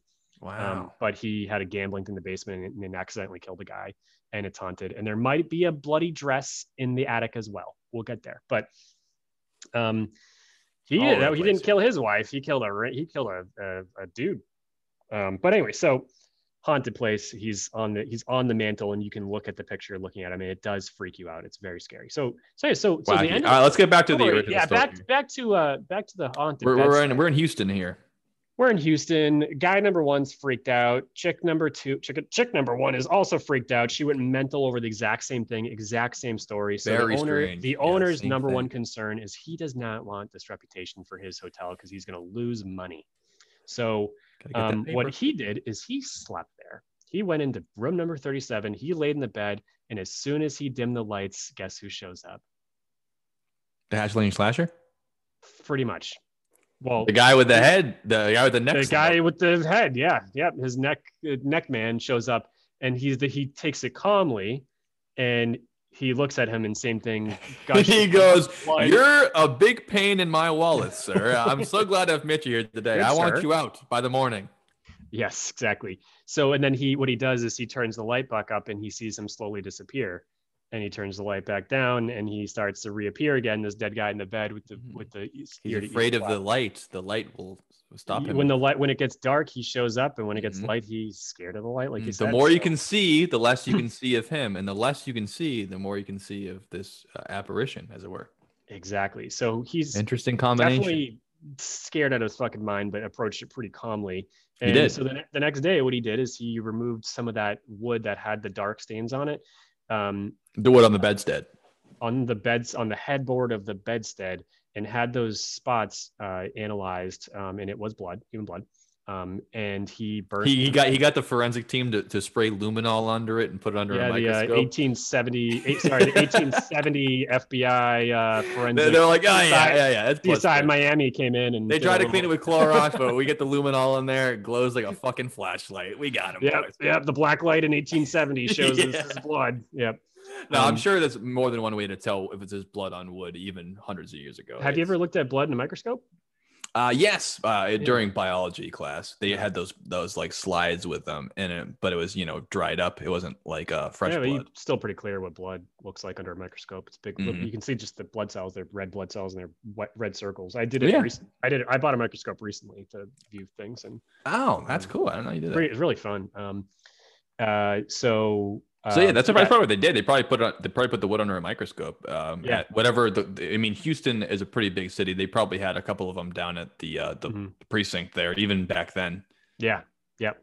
Absolutely. Especially with the Texas Chainsaw Massacre going on and stuff like that. Well, that wouldn't be for some time after. that, that story, 1870 Texas Chainsaw Massacre. I mean, we, for all we know, it was the Scythe Texas Ti- Scythe Massacre happened before that on that property. We don't know the spirits were. But anyways, so long story short, he There's a lot um, of stories that are fucked up, man. fucked up, man. really so are. he he burnt the bedstead. Um, He and then- burned it after he found out there was blood on it. He said, "I'm burning." Well, it. he took the blood off. Then he's like, I gotta burn this fucking thing. And um, why even take the oh. blood off? Just burn the whole thing. Then a waste of time, you know. did I mention that it was a third of the cost? Uh, of That the average room. bed. All the other rooms. Oh, the- were- oh, the bedroom, you could pay the a same bed. the One of them was cheaper, and that was this bed. So how did they justify? Do you think that it was that much cheaper, or they just wouldn't tell people? They just say, "Well, Well, what he did is he got in touch- less." he got in touch with the the place he bought it from and said, "Hey, uh, anything wrong with that bed?" And they're like, "No, we just." He's like, "Well, what did, did you know any stories?" They called the police. Well, it's like, well, drove- it was, it's saturated with blood all over it. You should at least know Yeah, what that's- that is, right? Notice that? Oh Yeah. no, no, nothing wrong with it. There's blood splatter all over the headboard. You don't know anything about that? No, it's fine. Uh, we didn't hear anything bad about it. Did you Yeah, bash a man's head in on this thing and then sell it to us for a hotel? you fucking asshole. yeah. You have to find out the hard way. We're seeing the guy. Well, actually, should I say, did you slit a guy's throat open? I might have, From to might have some evidence here from beyond the grave that, that can pin you to this. Yeah. So he got in touch with those guys. They the con- exact conversation just happened. Mm. Um, they go, same- we don't know what you're talking about. and since it's old old nice furniture it just it traveled from place to place uh, and they don't really know where it originated So when they got it, perhaps it already had the blood stain on it when they received it. Yeah. So it It might not sounds like happened. well that's i think that's that. definitely the case because a furniture store sounds like it sort of sold it to them or a wholesale type of thing Yeah, yeah, they Um, weren't holding on to it. so it wasn't like one either- hotel gave it to another hotel. They were dealing furniture. I see. yeah yeah exactly so maybe the the, the hotel that sold it to the furniture place um, is the place that it was murdered and they're like well we're gonna make a buck off of it so I might as well sell Sure. it Yeah, um, makes sense. like that. So that's a that's a story from 1870 when it, we're at the you know the pretty much the height of ghosts in America. Um, Mhm. in um, and that's a that's a story. Correlates pretty closely with the uh, popularity of seances and the spiritual movement in the mid 1800s. Exactly. Coincidence? Maybe, maybe not. We'll see. Mm, We'll see.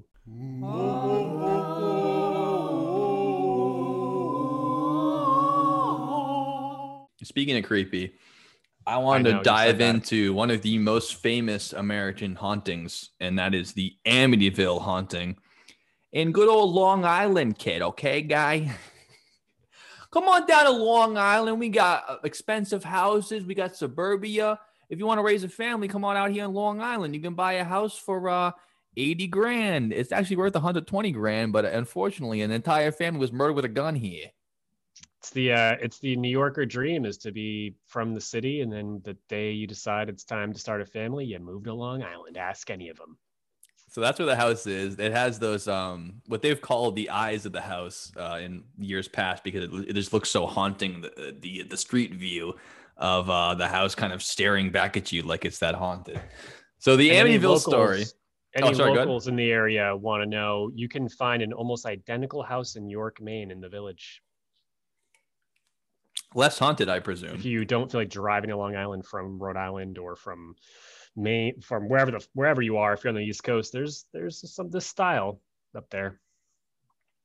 It would be cool to have a house of that style and not uh, need to be so closely associated with that uh, that awful place, which we'll dive into right now. Mm. So yeah, Amityville, it's, it's a town in Long Island, New York, and um, we're rolling around towards the mid 70s here when this story takes place. Is the, the family called the DeFeo family. Uh, it's a, you know, like Dylan said, a classic New York dream. Suburbia, an Italian family in Long Island, buying a house and trying to raise them all together. They had their own uh, automotive business. They would uh, mechanics, repair cars, things like that. Um, and there were there were six of them. Uh, there- there's there's five of them rather, uh, including the the husband and, and wife, uh, with six altogether. So the DeFeo family, um, the, the stories tell it all strange ways because most people usually hear it from the crime scene. People don't know these people beyond their neighbors or their family and friends.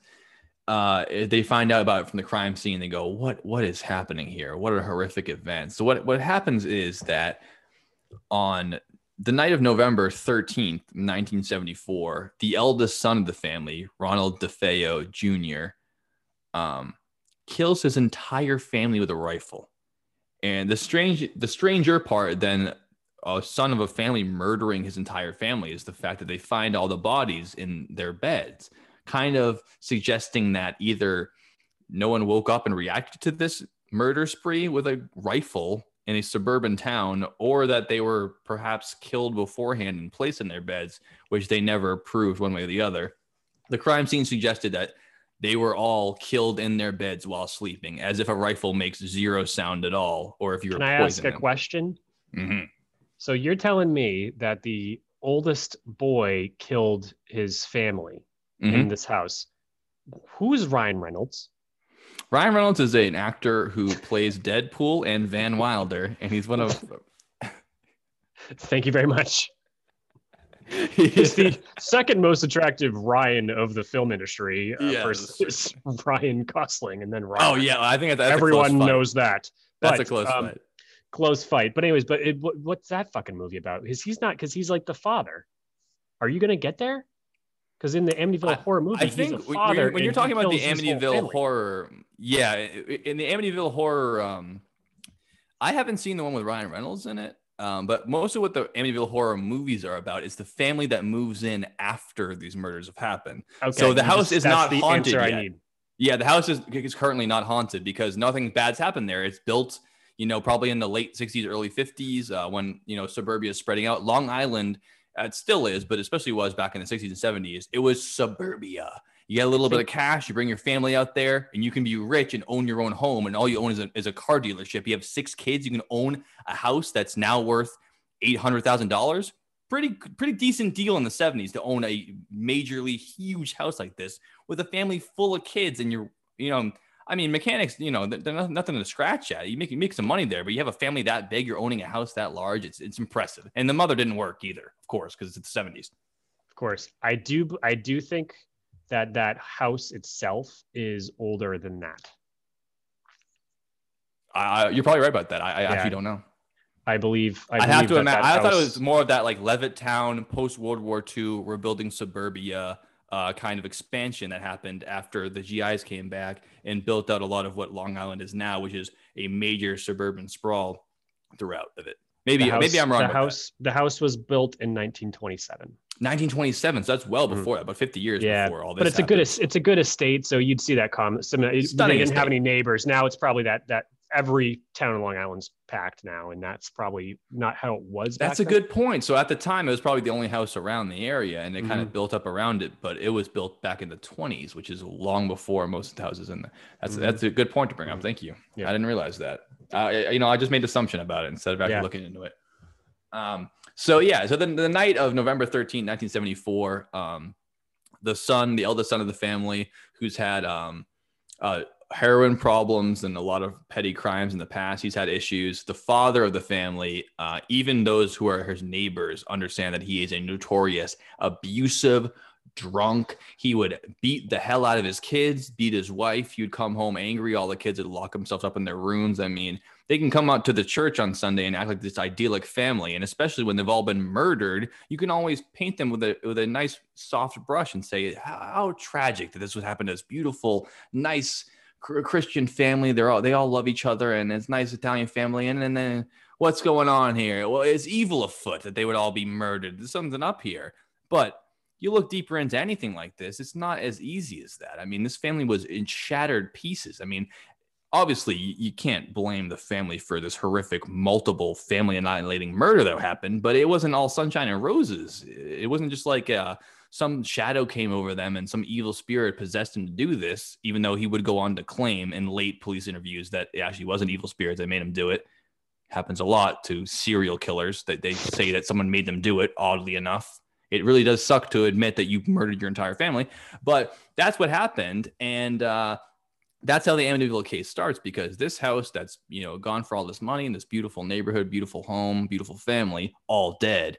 Uh, the next morning, they uh, they arrest Ronald DeFeo Jr. He does admit to these crimes. Uh, so and he is convicted of all six murders. They, they convicted him on second degree, like a crime of passion kind of deal, but I can understand that he went into some kind of uh, psychosis or some kind of mental state that allowed him to do this. But it's strange to me that it would be second degree to say that it was a spur of the moment thing when your entire family is sleeping at night and you load a rifle up. Seems kind of premeditated to me, especially when you go from room to room shooting all of them. Even though they haven't proved that that's how the crime was committed, that's what they convicted him on. That he went from room to room shooting his family members one by one. Um, one of the stories has his sister um, helping him out with it, but this is all speculation. And she was murdered as well. So if she did help him, she didn't get the good end of that stick. Anyways, yeah, it's really fucked up. And the um, so in the the Ryan the Ryan Reynolds version of the movie brings up again, it's it's it's Hollywood, it does its thing. Yeah, even the movie that came out a couple years after this incident was still it added a lot of wacky stuff to make it more exciting. Exactly. So the I don't think this is true, but there were so the he, they believe that, or the movie is based on the fact that Ryan Reynolds is like not a bad dude. Then he shows up the house, starts acting weird, starts getting more angry, starts being all fucked up, kills the dog first, the usual thing, um, and he's just being so odd. And it was the movie they kind of based on uh, the Indian curse of Amityville or Amityville. Um, and there's a Long Island Native American expert named John Strong, who's the author of the book We Are Still Here, Mhm. uh, it, it knows that there were many Indian groups who lived along the tidal bays in the area, but obviously can't confirm the uh, Native American burial ground or torture site or whatever the movie that, that- a lot of people do insinuate that it was built. This whole area was built on uh, native burial grounds from old Long yeah, Island.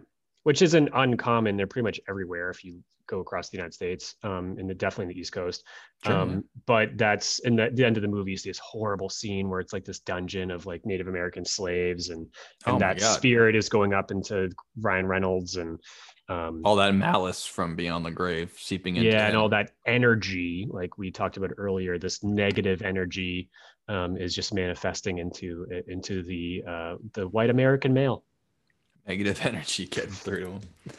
um, so, so where, the- where, the, where the story that we're concerned with kicks in after this murder, because no one in the family Mhm. ever, uh, at least openly, des- described themselves as seeing any kinds of apparitions or any kinds of paranormal experiences. They were just regular family. Son wakes up one night, kills everybody. Uh, he goes to prison for life.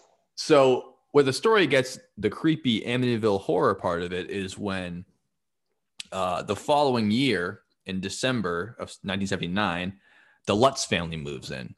So it's another family looking for suburb- suburban paradise. They look at this. They looked at this. I think uh, 40 or so houses. They look at this one. They, they think it's beautiful. It's worth 120 grand at the time. They can get it for 80 grand, and they know why because it's a very famous house in the area. They know full well um, that this is the Amityville murder house. That the son has murdered his entire family there.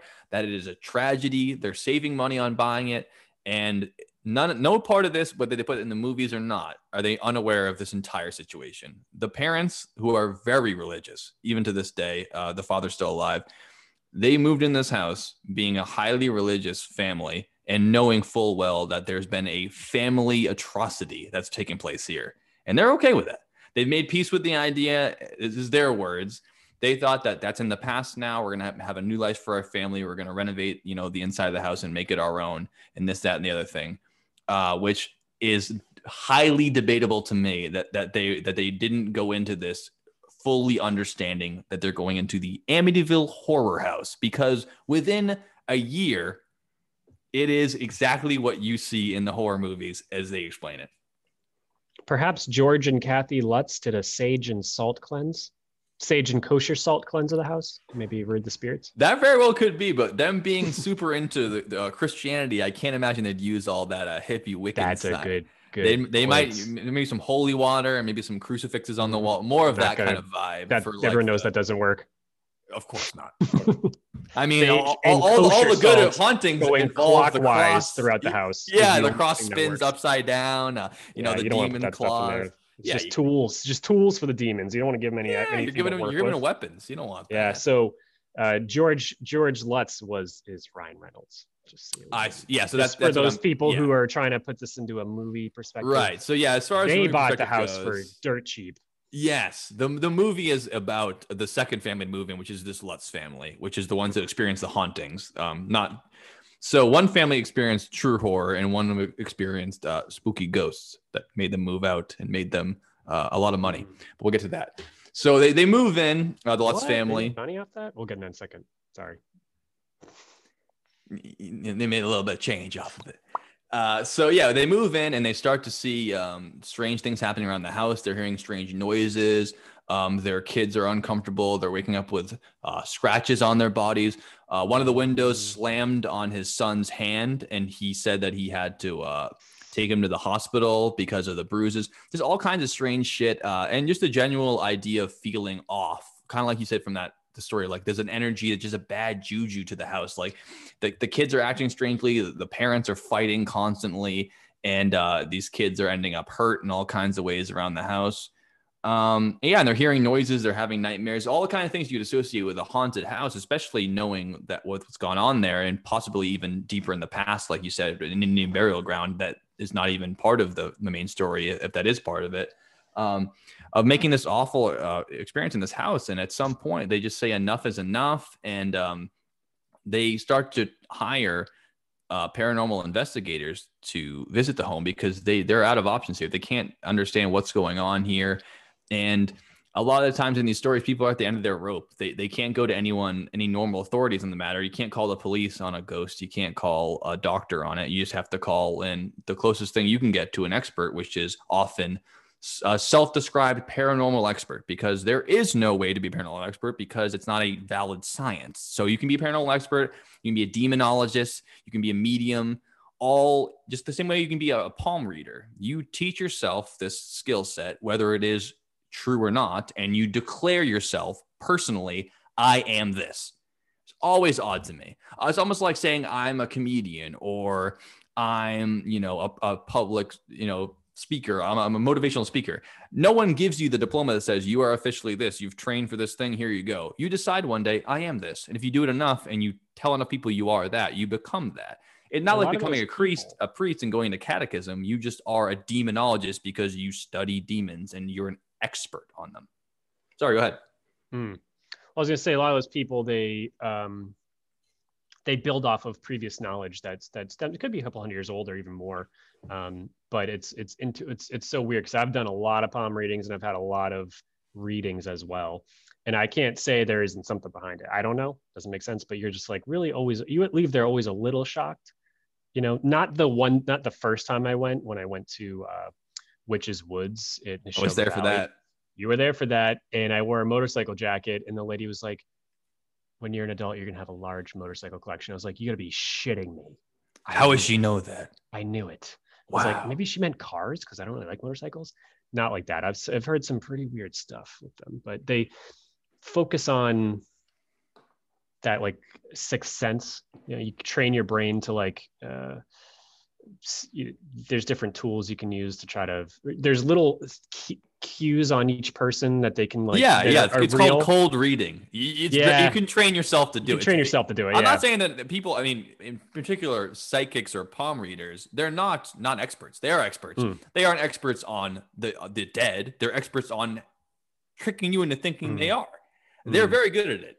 Um, but there's no there's no science behind it. There's no not at all. No, no, no, no, not at all. Not at all. I mean, I mean, mm-hmm. I mean, in particular, the psychics are well trained. I'm not saying that they're not good at their job. They're they're very skilled at what they do.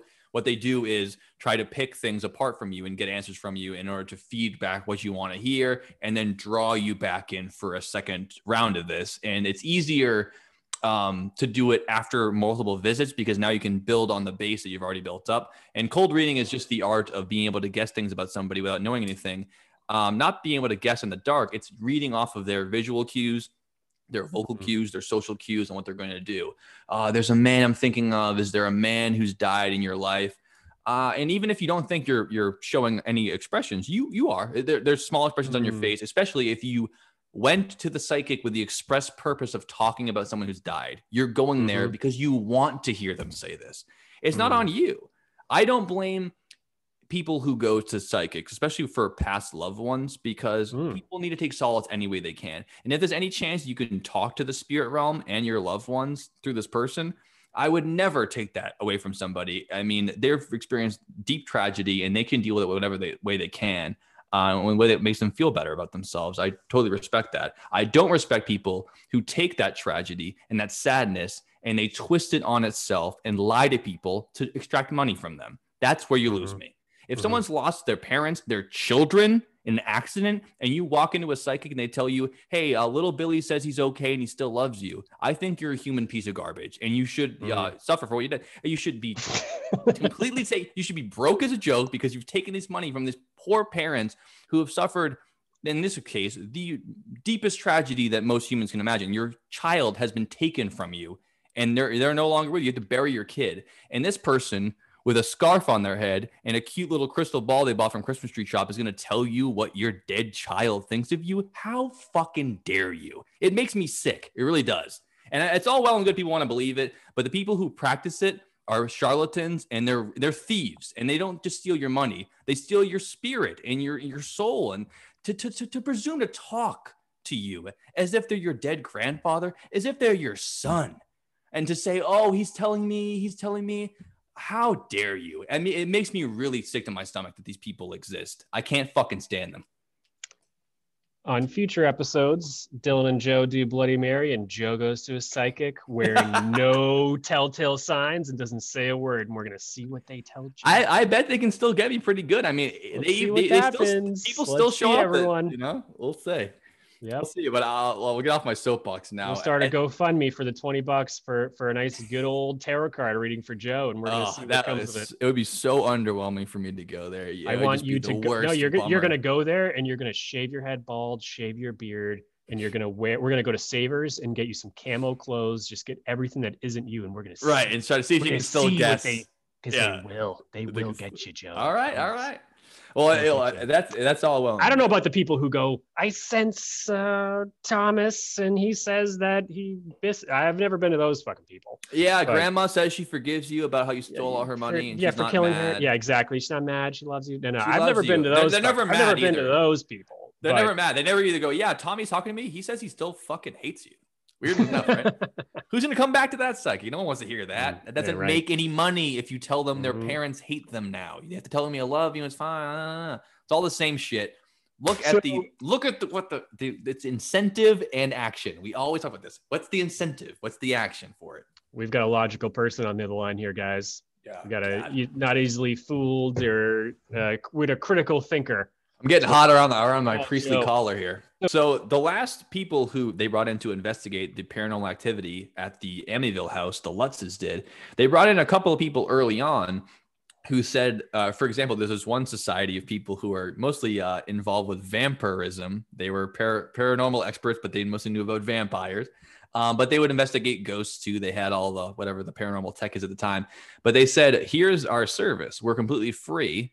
You don't have to pay for us to come in there, but we publish everything we find. So if we go in there, we do our research and we find that there's something paranormal going on, and we publish that and we let people know about it. If we come in here and we find that there's no evidence for it at all, we also publish that. And that is when the Lutzes Mm. said, uh, we don't want this going public. You're going to publish our information. This is our family. This is our personal house. We don't need you. We need your help. We don't need you publishing in this left and right, spreading our information for the world. We just need help from people. We don't need you spraying our name all over the press. We don't need that. Forget you. And they said, okay, you don't want our help? Fine. We're going to take the Warrens, the most famous psychological experimenting duo in the world at the time to help us investigate and we're subsequently going to write a book so so far i mean so much for keeping it private they got the most famous paralogical or paranormal rather experts in the country to come in after that person. So a little bit sketchy to me that you didn't want to be in public because they said we'll publish it if there's nothing there. Now lucky for them the warrens make their bread on it on there always being something there because they're so good at investigating they always find their perpetrator which is always at every single house they go to strangely enough. Man, they're good at picking houses. what do, yeah they're exactly they're very good at picking houses. They don't pick the wrong ones so that brings me into the warrens which are uh, the last subject i want to talk about to move into the idea of paranormal investigation uh, so we have the warrens we know them famously from now the conjuring series they're pretty famous in america now for being these investigators Hmm. uh, it's a married couple, also hyper religious. Uh, the husband, Ed Warren, he's a self taught and self professed demonologist. So he studies the uh, what demons are and how they can possess you and possess a home and how to exorcise demons uh, ostensibly. Uh, now, lucky for him, he married Lorraine Warren, who is actually a clairvoyant and a medium. So a man dedicating himself to studying demons and the unknown, luckily married a woman who is able to communicate with the dead and hear spirits. So that's a, that's a, a ghost hunting power couple if I ever heard one. And boy, do they ghost hunt. Um, they they go throughout the late 50s into almost modern day with their ghost hunting. They start the uh, NSP NESPR, the New England Society for Psychic Research, in 1952, and they're off to the races since then. From their big hits, they have uh, the Annabelle case. That's in 1968. The Warrens claim that their Raggedy Ann doll that belongs to them is possessed by a spirit of a young girl named Annabelle Higgins. Now, if, like you said, they know how to pick a case and uh, they know how to get the right ones. And what are the odds? A doll they have in their house, and they're ghost experts, is possessed by the spirit of a dead young child. And it was just there the whole time. But because they're are, are one's a clairvoyant and one's a demonologist, they found it out. And that starts their skyrocket to fame and being the best ghost researchers in the world. The case that made them Amityville, 1975, the Warrens, unlike other paranormal investigators, police officers, researchers that went in there, all naysayers. They don't know what they're talking about. Bring in the experts. They claim that it is indeed haunted by a malicious spirit or maybe multiple malicious spirits. Now, the Lutz family um, made uh, around $300,000 on the book deal that they wrote with the journalist who told the story of the Amityville horror. Unfortunately, they were screwed out of that movie money. They didn't get to make the money off the movie, just the book. So the, the people who made the money on the movie made a lot more than the Lutzes, but don't worry because the parents of that family dedicated their life to scraping every single penny out of that story they could. And when his wife died and she wasn't all about the, the case of the Amityville horror. Don't worry. The husband still does speeches at um, horror events, conventions, he'll still go in there and he's more than happy to tell you everything that happened in that house. The one year he lived there, and he more than paid for the house within the time that he lived because he went in there knowing it's a haunted house. He said it's a haunted house. He made a book deal with the haunted house, and it's haunted, baby. And my kids that got injured, there's no hospital reports of them ever going to the hospital. Um, anything that's within that house it's strange to think a, a, family that's on the on the outs moving into a new place it's a stressful environment. Any new house any new family a lot of things can go wrong. And i think that can be explained pretty easily with your kids hitting your hands and scraping their backs and your family feeling a little bit off unless you're very dedicated to making the story what it is which is that it's a haunted house and we're being haunted and we're being paid for it. Well joe how does that explain one of the team members on the team Warren, uh, named Gene Campbell, who uh, captured this the one of the most uh, probably the most haunted photograph of all time. What do you think? Oh, would you like to tell that story about the photograph? Because you're speaking to, we'll, we'll put it up on the on the podcast here. He's speaking about a picture that uh, it seems to be a child on the banister, even though they made very clear in their description of it that there was no children allowed in the house on the day of the investigation. That the Warrens went there. The Lutzes gave them the keys, as they say, and uh, the whole family wasn't there, so there's no kids allowed. And there was a famous picture that came up so, you know, we don't have um, time elapse cameras uh, or, or, sensitivity cameras like we do now. This camera was set to take pictures every a uh, couple minutes or so. Something like that. Yeah, it was an automatic infrared forward looking camera. Mm-hmm. Um, mm-hmm. And I'm not sure the mechanism they use to have it take automatic photos, but yeah, it sounds like that. It was every couple of minutes it would take a photo. Yeah, it wasn't motion triggered. It was like no. every so often it would take a picture. Yeah, yeah, and they had the photo. They had the camera placed uh, in the upstairs hallway, kind of looking at all the bedrooms. And as you see with the photo that we have above us here, um, there's a picture of the boy who they speculate to be the murdered child, John DeFeo, the one of the original kids who was killed. Yes, and, and it's speculate it's, uh, being quite the frankly the most haunted look. I mean, the most famous ghost photo uh, in America, and I would probably say that's probably true. I think you're probably right about that. Yeah.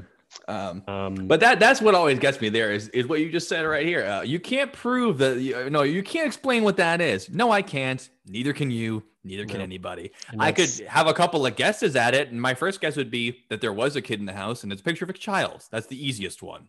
Why would there? Why wouldn't it be a picture of a kid? It's a kid. Uh, secondly, mm-hmm. there's no kids in the house at all, and yeah, the photograph is strange. it does appear that there's a child there for sure. Uh, maybe it's an adult who's in, on the, in the banister. It's strange enough. Oddly enough, it could even be a picture that they deliberately took to make it uh, a strong investigation. In fact, it was one of the most highly publicized investigations in paranormal history, and the Warrens were already famous. The news station was there for the investigation so it was not up or shut up time for the Warrens, and they had to find something. And as far as I know, that is the only piece of tangible quote unquote evidence that they found in the entire case, even though they were the foremost experts on it. So, as far as I'm concerned, I can't explain what that picture is or who's in the picture. Uh, neither can anyone involved, or or they refuse to. But they had to find something. That's what they found.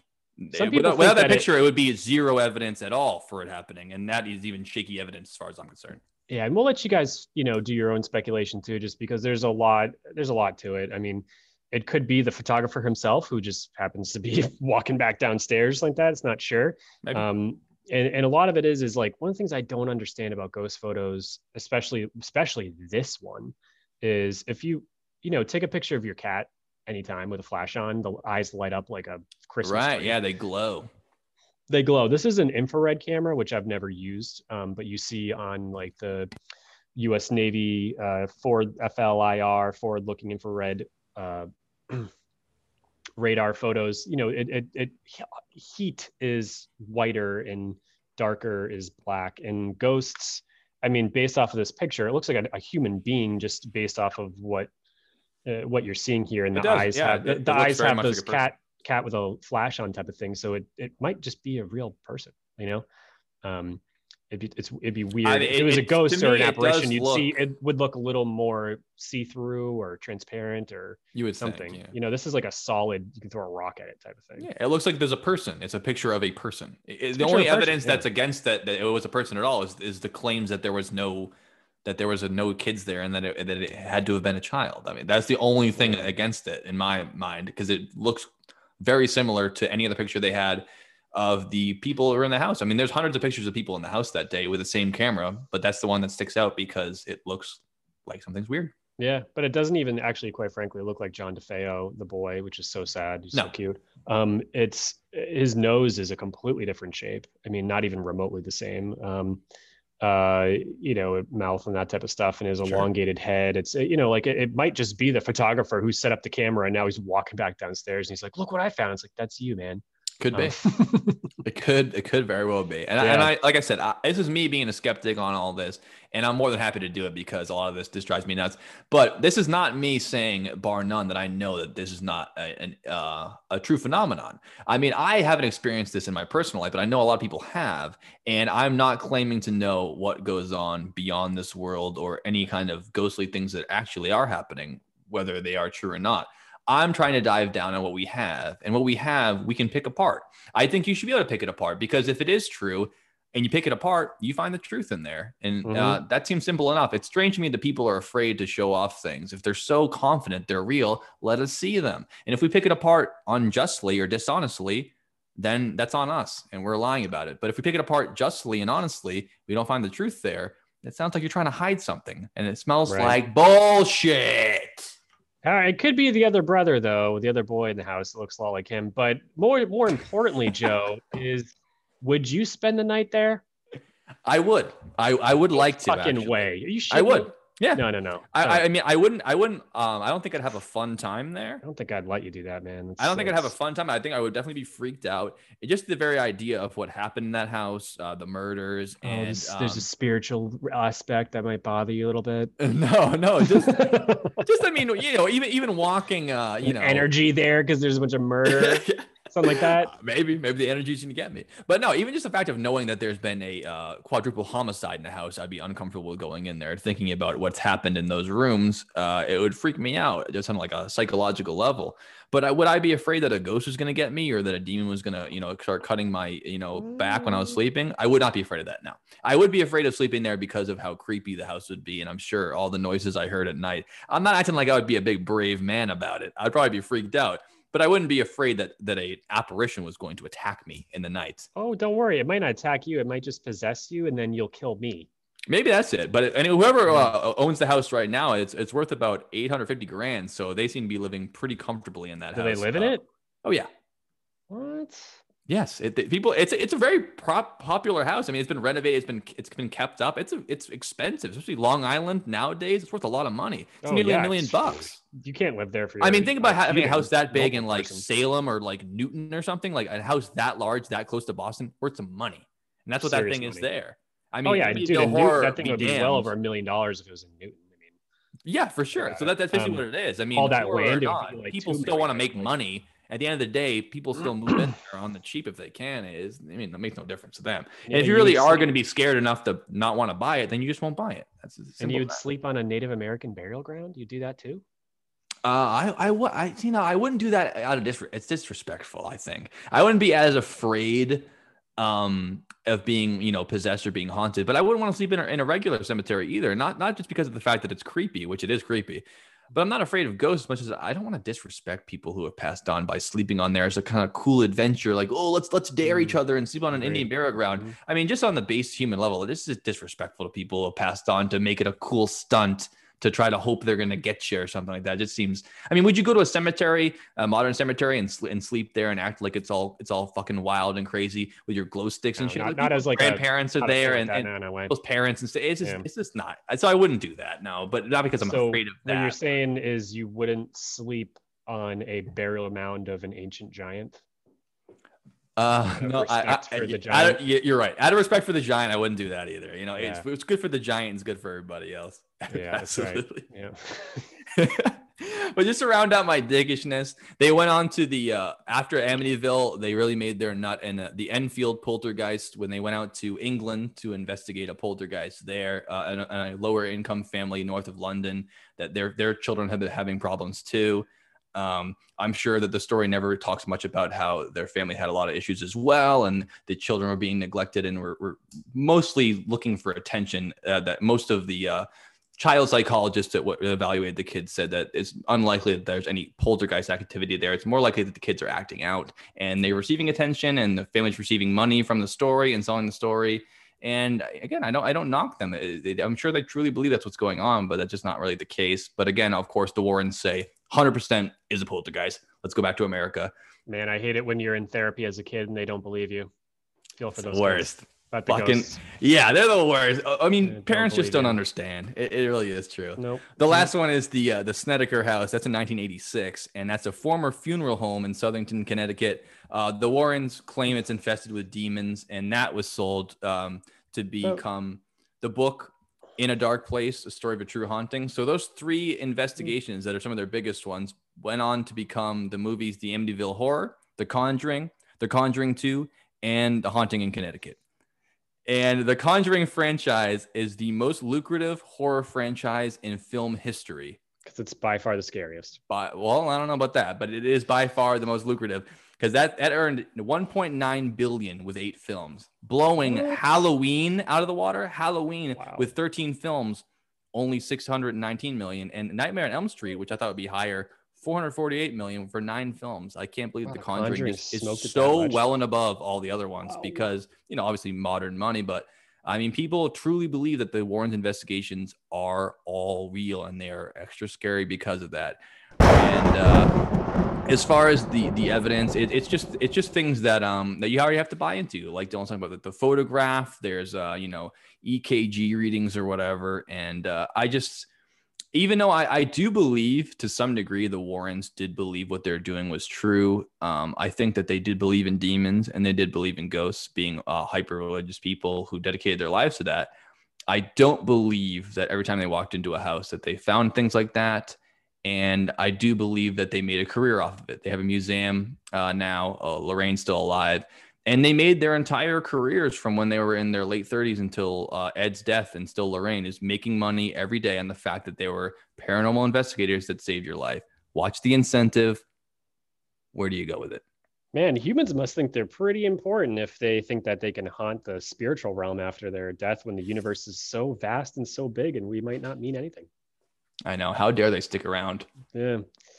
How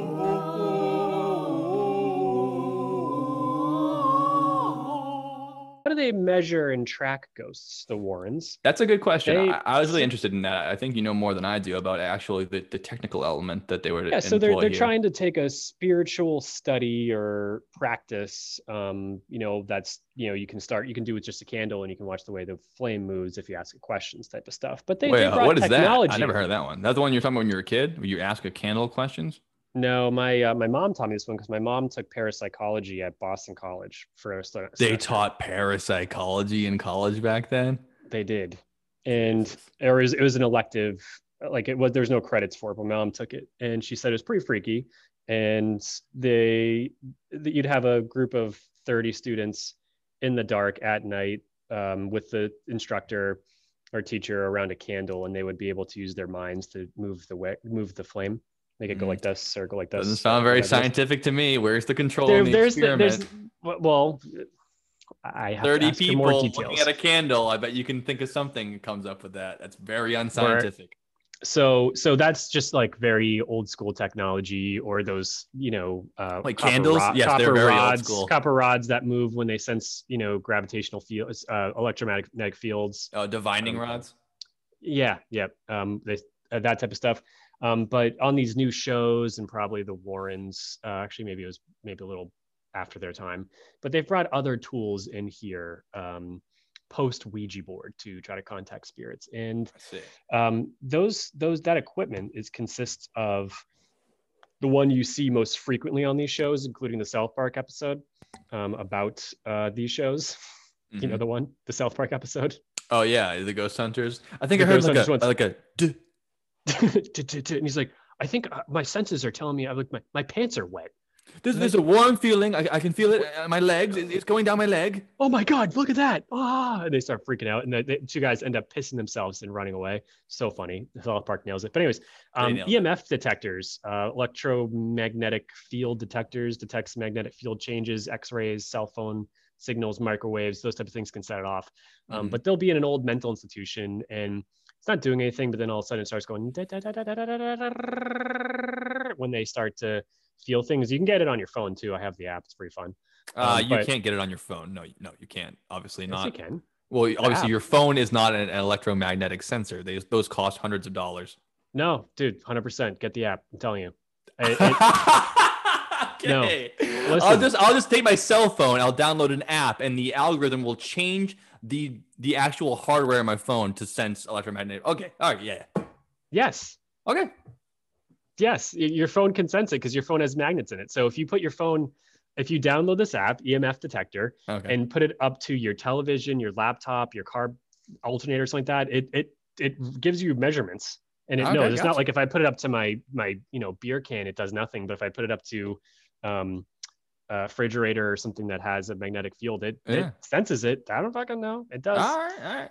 I, it just seems So- strange to me that you you can download a a, a, Mhm. piece of you know it's like people were downloading uh, thermometers and COVID testers and stuff on apps on their phone too, but your phone's not built to do that. At, at the very least, phones are electromagnetically sensitive because they're taking in you know cell phone tower and, and radio waves in order to be used in Mhm. Wi-Fi. So I, I- at least I, I can I can follow you on Yeah, that. you I get on follow you. that. I'm telling you, it's there. It's real. Okay. Um, How uh, much is it to have a free EKG or no, what is an EMF? EMF, EMF free EMF machine.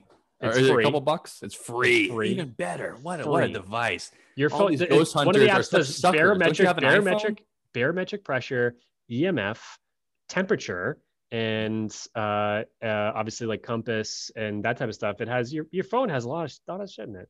Well, Um, your phone can have a compass and things like that because it's connected to, to um, the GPS. So because of that connection, you can tell the position of it. But you can't uh, download a thermometer on your phone and put it up to your head and have it be the no, same no, no, it's more for it's it's for temperature of of like the surrounding area around. Yeah, phone. so you, not- it, connects to the not- internet, and then the local weather station tells you how hot or cold it no, is. not at all. And no, because if I if you put my phone has a car mount, and if I put it on my vent with the heat on, eventually it overheats, and it says me I have to take I have to turn my phone off because my phone Wow. is internally overheating. Your phone set, knows what temperature is, whether it's you know it should never it should always operate under the cold. I mean, cold doesn't really affect electronics as much as heat does. Um, Mhm. but yeah, but no, the EMF one's real. I'll show it to you. Um, infrared camera, that's something you can't get on your phone.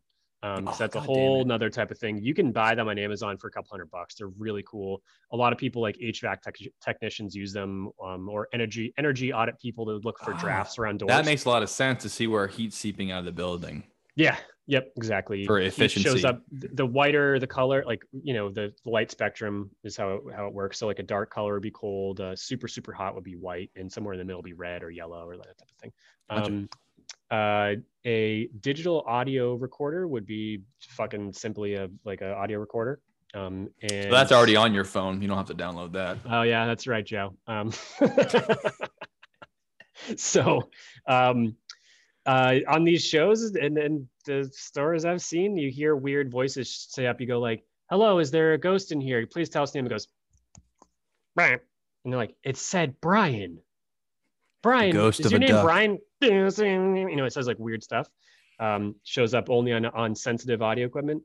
And then lastly, this one's my favorite. And there's a someone on TikTok who loves it's just I think it's just called Spirit Box TikTok. And it's this girl who bought a spirit box, they're a couple hundred bucks. Or less. Um, and all it does is it spirits and uh, like to um, they, they can speak through other mediums like not, they can't just talk in a hallway but if you have like a tv that's on static mode or um, uh, something that they can they can manipulate the electronic fields of or Mhm. magnetic fields they'll speak through that They It- being the spirits, you mean? the spirits yeah it, it doesn't sound as clear as you'd think but it makes out words spirit box is a device that sweeps through am and fm channels it doesn't just stay on one of them Yeah. um, so it's kind of like it's like flowing through them whatever it is and then then the spirit will be able to speak through multiple channels instead of just one really That's nice. You know, you. TikTok not, is fucking cool, man. I don't know. It's I don't I don't know. You watch these things and it's hard to hard to disprove. It's, it's hard. It's harder to prove than disprove, though, isn't it? Because you can't really prove it. You saying this is a strange thing isn't proving anything. It's saying this is odd. You can't disprove it. No, I Mhm. can't disprove it. You can't prove it either. You haven't proved anything to saying this is strange. I mean, building a device that cycles through multiple radio waves and starts hearing strange sounds does not sound like anything like hard science to me. In fact, it sounds pretty simple to make it. And if you go through all the channels on a radio that are hypersensitive, you're going to hear some weird shit. Yeah. The entire atmosphere is bombarded with radio waves, cell phone towers, all kinds of information. I mean, you can hear some Absolutely. wacky ass shit. I can Other- imagine listening to that for an hour and hearing someone actually say, "I am a dead person," but you're, Mhm. you know, you're watching a, you know, Andy Rooney from 12 years ago. You don't realize it, but how freaked out would you be in that moment to say, "Well, that's all the proof I need." I turn on the device; it said I'm a dead person. You can't disprove that. Yeah, a lot of weird stuff. I actually, as a kid, um, in that same room where I heard the voice, I had walkie talkies, and I have heard, I was t- someone talk on the walkie talkie, but it was probably a neighbor boy because that was it was cool to have walkie talkies in 1995. Oh, it was. I remember that too. Like things just show up on this stuff, and it's probably there's something to explain it. Um, but the one thing that I can't explain, Mhm. and there's a lot of um, people who try to explain it, but I don't know until you really use them. It's really hard not to. Ouija boards, and the Ouija That board is invented. good. I'm glad you brought that topic up because that is so well intertwined with the idea of ghosts and hauntings. I mean, and that is how they used to be able to before the you know the electromagnetic meters and the infrared. That was the way people would test if there was a spirit or not. They'd put the Ouija board in the room, put your hands on it, and then it would move according to what the spirit wanted to say, as long as your hands are on it as well. Because So it doesn't, doesn't work without your hands on it. Eh, some of them you watch crazy videos of them flying. I have seen some cool videos of people They doing fly that. right off the table. How weird Um, is that? So, um, as you guys know, Ouija board has the alphabet on it, says yes or no, and then you have a triangular shaped like thing you put your fingers on that has felt on the bottom, so it slides on the wood Mhm. board or whatever. board And it's got like almost a, like a magnifying glass so you can see the letters when you're going Yeah. over them, right? depending on the style. There's a million different styles made. in Oh, some of them are just the arrow or whatever. Sure. Yeah, yeah, yeah. They just point to it or whatever it is. The Ouija That that uh, that patent is now owned by Hasbro. So if you don't, if you Mhm. own a, a Ouija board and it's not um, by Hasbro, then you're uh, either ripping them off or you have to call it like something else. You can't call it a Ouija board. They own the rights to that idea Mm. now, Interesting. much like And, uh, Monopoly or Candyland. And there's a Ouija board museum in Salem, Mass. It's really fun to go to, and it has a whole section of of cursed boards that you don't want to touch. Um, so the thing with the Ouija board, it was invented in the late 1800s um, as a as a At the height of the popularity of the Mhm. seance. So I've spent hours using Ouija boards. It's been at least 10 years since I've touched one because I don't want to go into that again. The The first time I ever used one was with you and Brian in his basement, and I was genuinely freaked out beforehand. Yeah, he had the glow in the dark one, I think, too. Yeah, oh, Um, those are good. That's just classic glow in the dark. Makes Classic one. spookier. So the thing with the Ouija board is my feed my my insight into them is they do not work unless it's nighttime and you have zero electronics on in the whole house. There could be a TV on upstairs, it won't work. You could have your cell phone on, it's not going to work. If there's any electrical interference, they just don't work.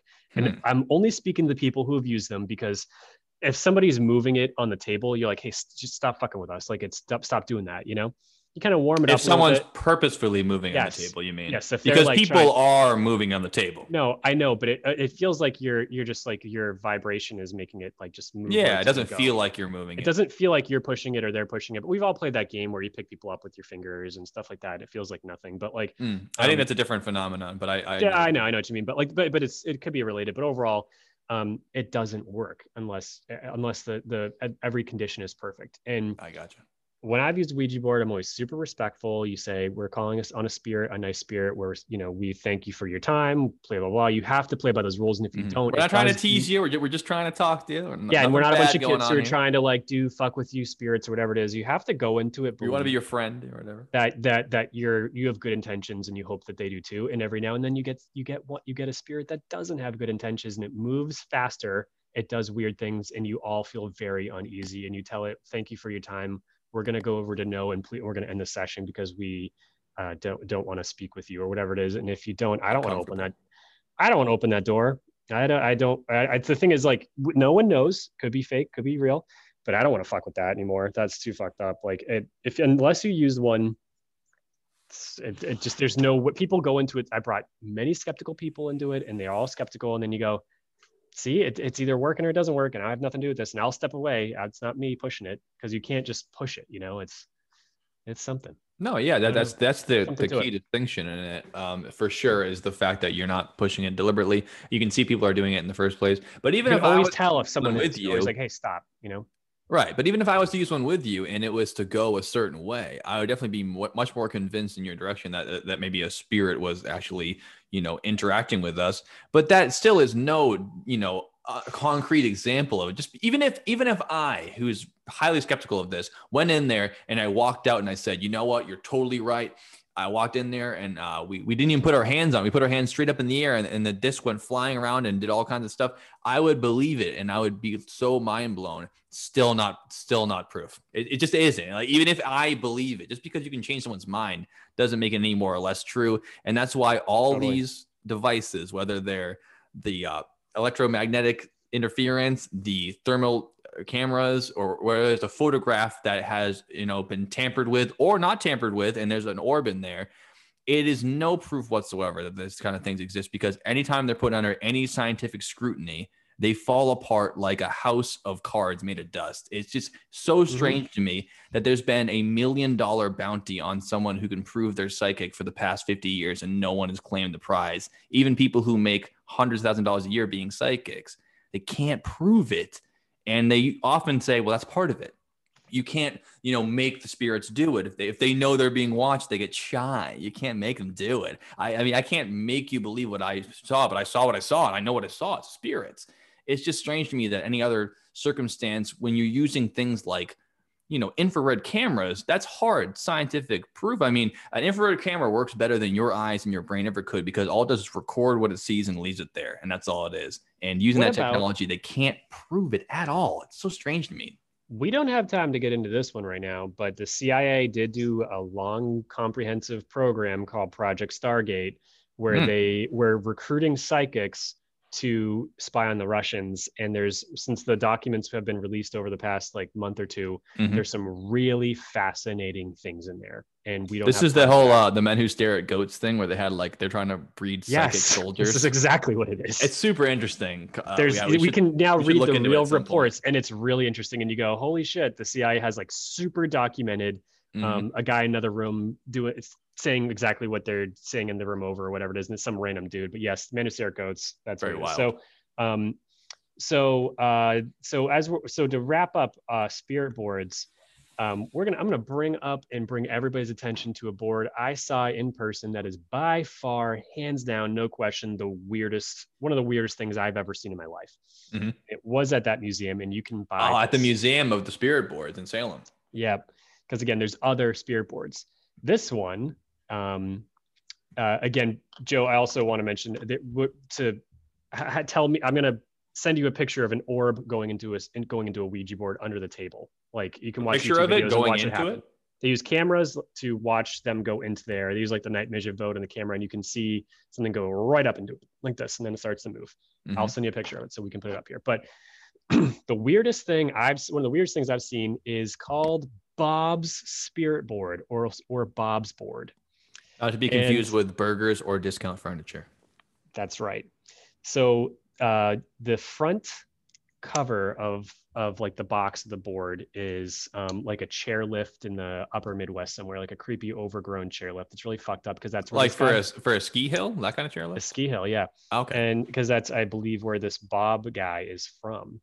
Bob Um, Bob's board is the legendary spirit board created by alleged an alleged serial killer who found redemption and wished to speak to his victims. Interesting He time literally- to find remorse. Yep, he literally made the board in his garage to help find the clues. Um, and according to his niece, he was the incarnate of evil, complete horrible, nightmarish serial killer people. He traveled the country in his station wagon, killing, um, uh, satisfying his bloodlust with lovers' lane murders. So like the typical people making out type of thing. Ooh, kind of um, these people. Zodiac style, right? Yeah, exactly. And he sustained a near fatal brain injury in a head-on traffic collision. And Oh, when was that? Ah, I gotta. I don't. Didn't say. Um. But this is after he's already been a murderer or before? uh, oh, this is so. This is what stopped the killing spree. Is the accident. Ah, I see. So he got in a car accident, changed his brain a little bit, found redemption. He built that board to speak to his his victims and ask for forgiveness. Hmm. However, since he summoned many of these victims from the darkness, uh, they haunted Summoned. him for they haunted him for the rest of his life, driving him to madness. Hmm. And Bob will pay the madness thousand. beyond being a serial killer. Yeah, like he went uh, like uh, like like uh, you picture somebody like doing this because they Mhm. just can't they're scared of everything. Um, the the board itself um, is similar to a Ouija board, but it has um, a- an elaborate series of codes, ciphers, and arcane images that populate Bob's Bob's spirit board. Hmm. Um, and Bob's family or Bob himself will give you fifty thousand dollars to anyone who delab- who who solves this code. Still, no one has. Mhm. Um, and uh, those clues are on there. His his great nephew believes that those symbols and codes are clues to where he perpetrated his cli- perpetrated his crimes. I see. And then, if they're solved, um, we'll solve the decades uh, mystery of this board itself. So um, pull that thing up. It's it's really freaking creepy.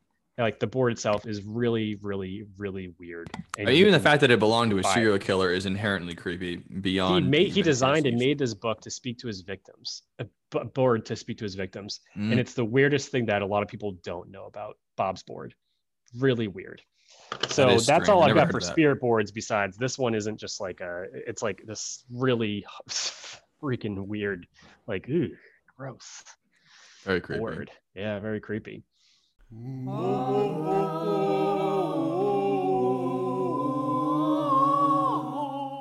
All right, I'll I'll go first. So my general idea of it, which you obviously know from all me being skeptical about all this stuff, is that it a lot of the, of the reasons why people are believing these things it doesn't have to do with any faults of, of anyone. Everyone's born with highly susceptible brains, uh, especially when you've been fed information beforehand. And a lot of times, these unexplained things you know, manifest themselves, no pun intended, in these awful experiences and awful things that happen like that. Whether it's a family moving into a house and having a domestic violence situation and having, you know, unexplained fears, a lot of the reasons why kids are the number one ones to see apparitions, ghosts, demons, things like that. It's you don't understand the world fully and you're seeing these things that scare the hell out of you. And these stressors in your life can change how your brain works. Fully grown adults who have sleep paralysis can wake up and be fully conscious and see demons sitting on their chests and trying to kill them. And they're not mentally unstable. They'll wake up and they'll know, I know that wasn't real, but it looked like a demon was on my chest. For all intents and purposes, there was a demon on my chest trying to eat me. And We've I'm perfectly this sane. The sleep paralysis demon means, and they're fucking Yeah, hilarious. yeah, it's, it's, it's shit but like it's that. real. Yeah. Yeah. People, be I mean, and that's just people who have sleep paralysis seeing the hallucination and being totally clear on it that it looks like that. And those are people who are perfectly mentally stable, who have the condition of sleep paralysis. So that's Speaking just to mentally say, stable people who have who have had sleep paralysis bouts. Um, you're looking at one of them, very mentally stable, and has had a, a big phase of my life. I had sleep paralysis, and it was very scary. well, but I can you never talk to us saw about that for a moment? Yeah, I, I never saw I never saw a demon sleep. I, No? I never really had that. It was kind of like a all it was for me is like a, a non-imaginate version of this is that I'm fully awake, but I Oh, can't. so real quick, so sleep, yeah, sleep paralysis is a, a condition where um, the the process in your body that makes your body not move when you're dreaming, it keeps you Mhm. safe so that you're not running in your bed when you're Mm-hmm. sleeping. But some people, um, they awaken during this process, but their body still doesn't move. So your brain tries to make sense of that, and sometimes you see things that aren't there. it feels like you're not breathing. You're not going to breathe, and if you don't break out of this uh, trap, it's almost like you're like locked shut. Your eyes are locked shut. Your respiratory system is completely not functioning. Um, you're full of like fear, and you're like, I have to Oh my open my eyes, and you're trying really, really hard to open them. And I've even yelled to my, I'm like able to talk to, and I'm able to tell her like, Hey, hit me, hit, hit me really hard or something to get out of this. It's Yeah. terrifying.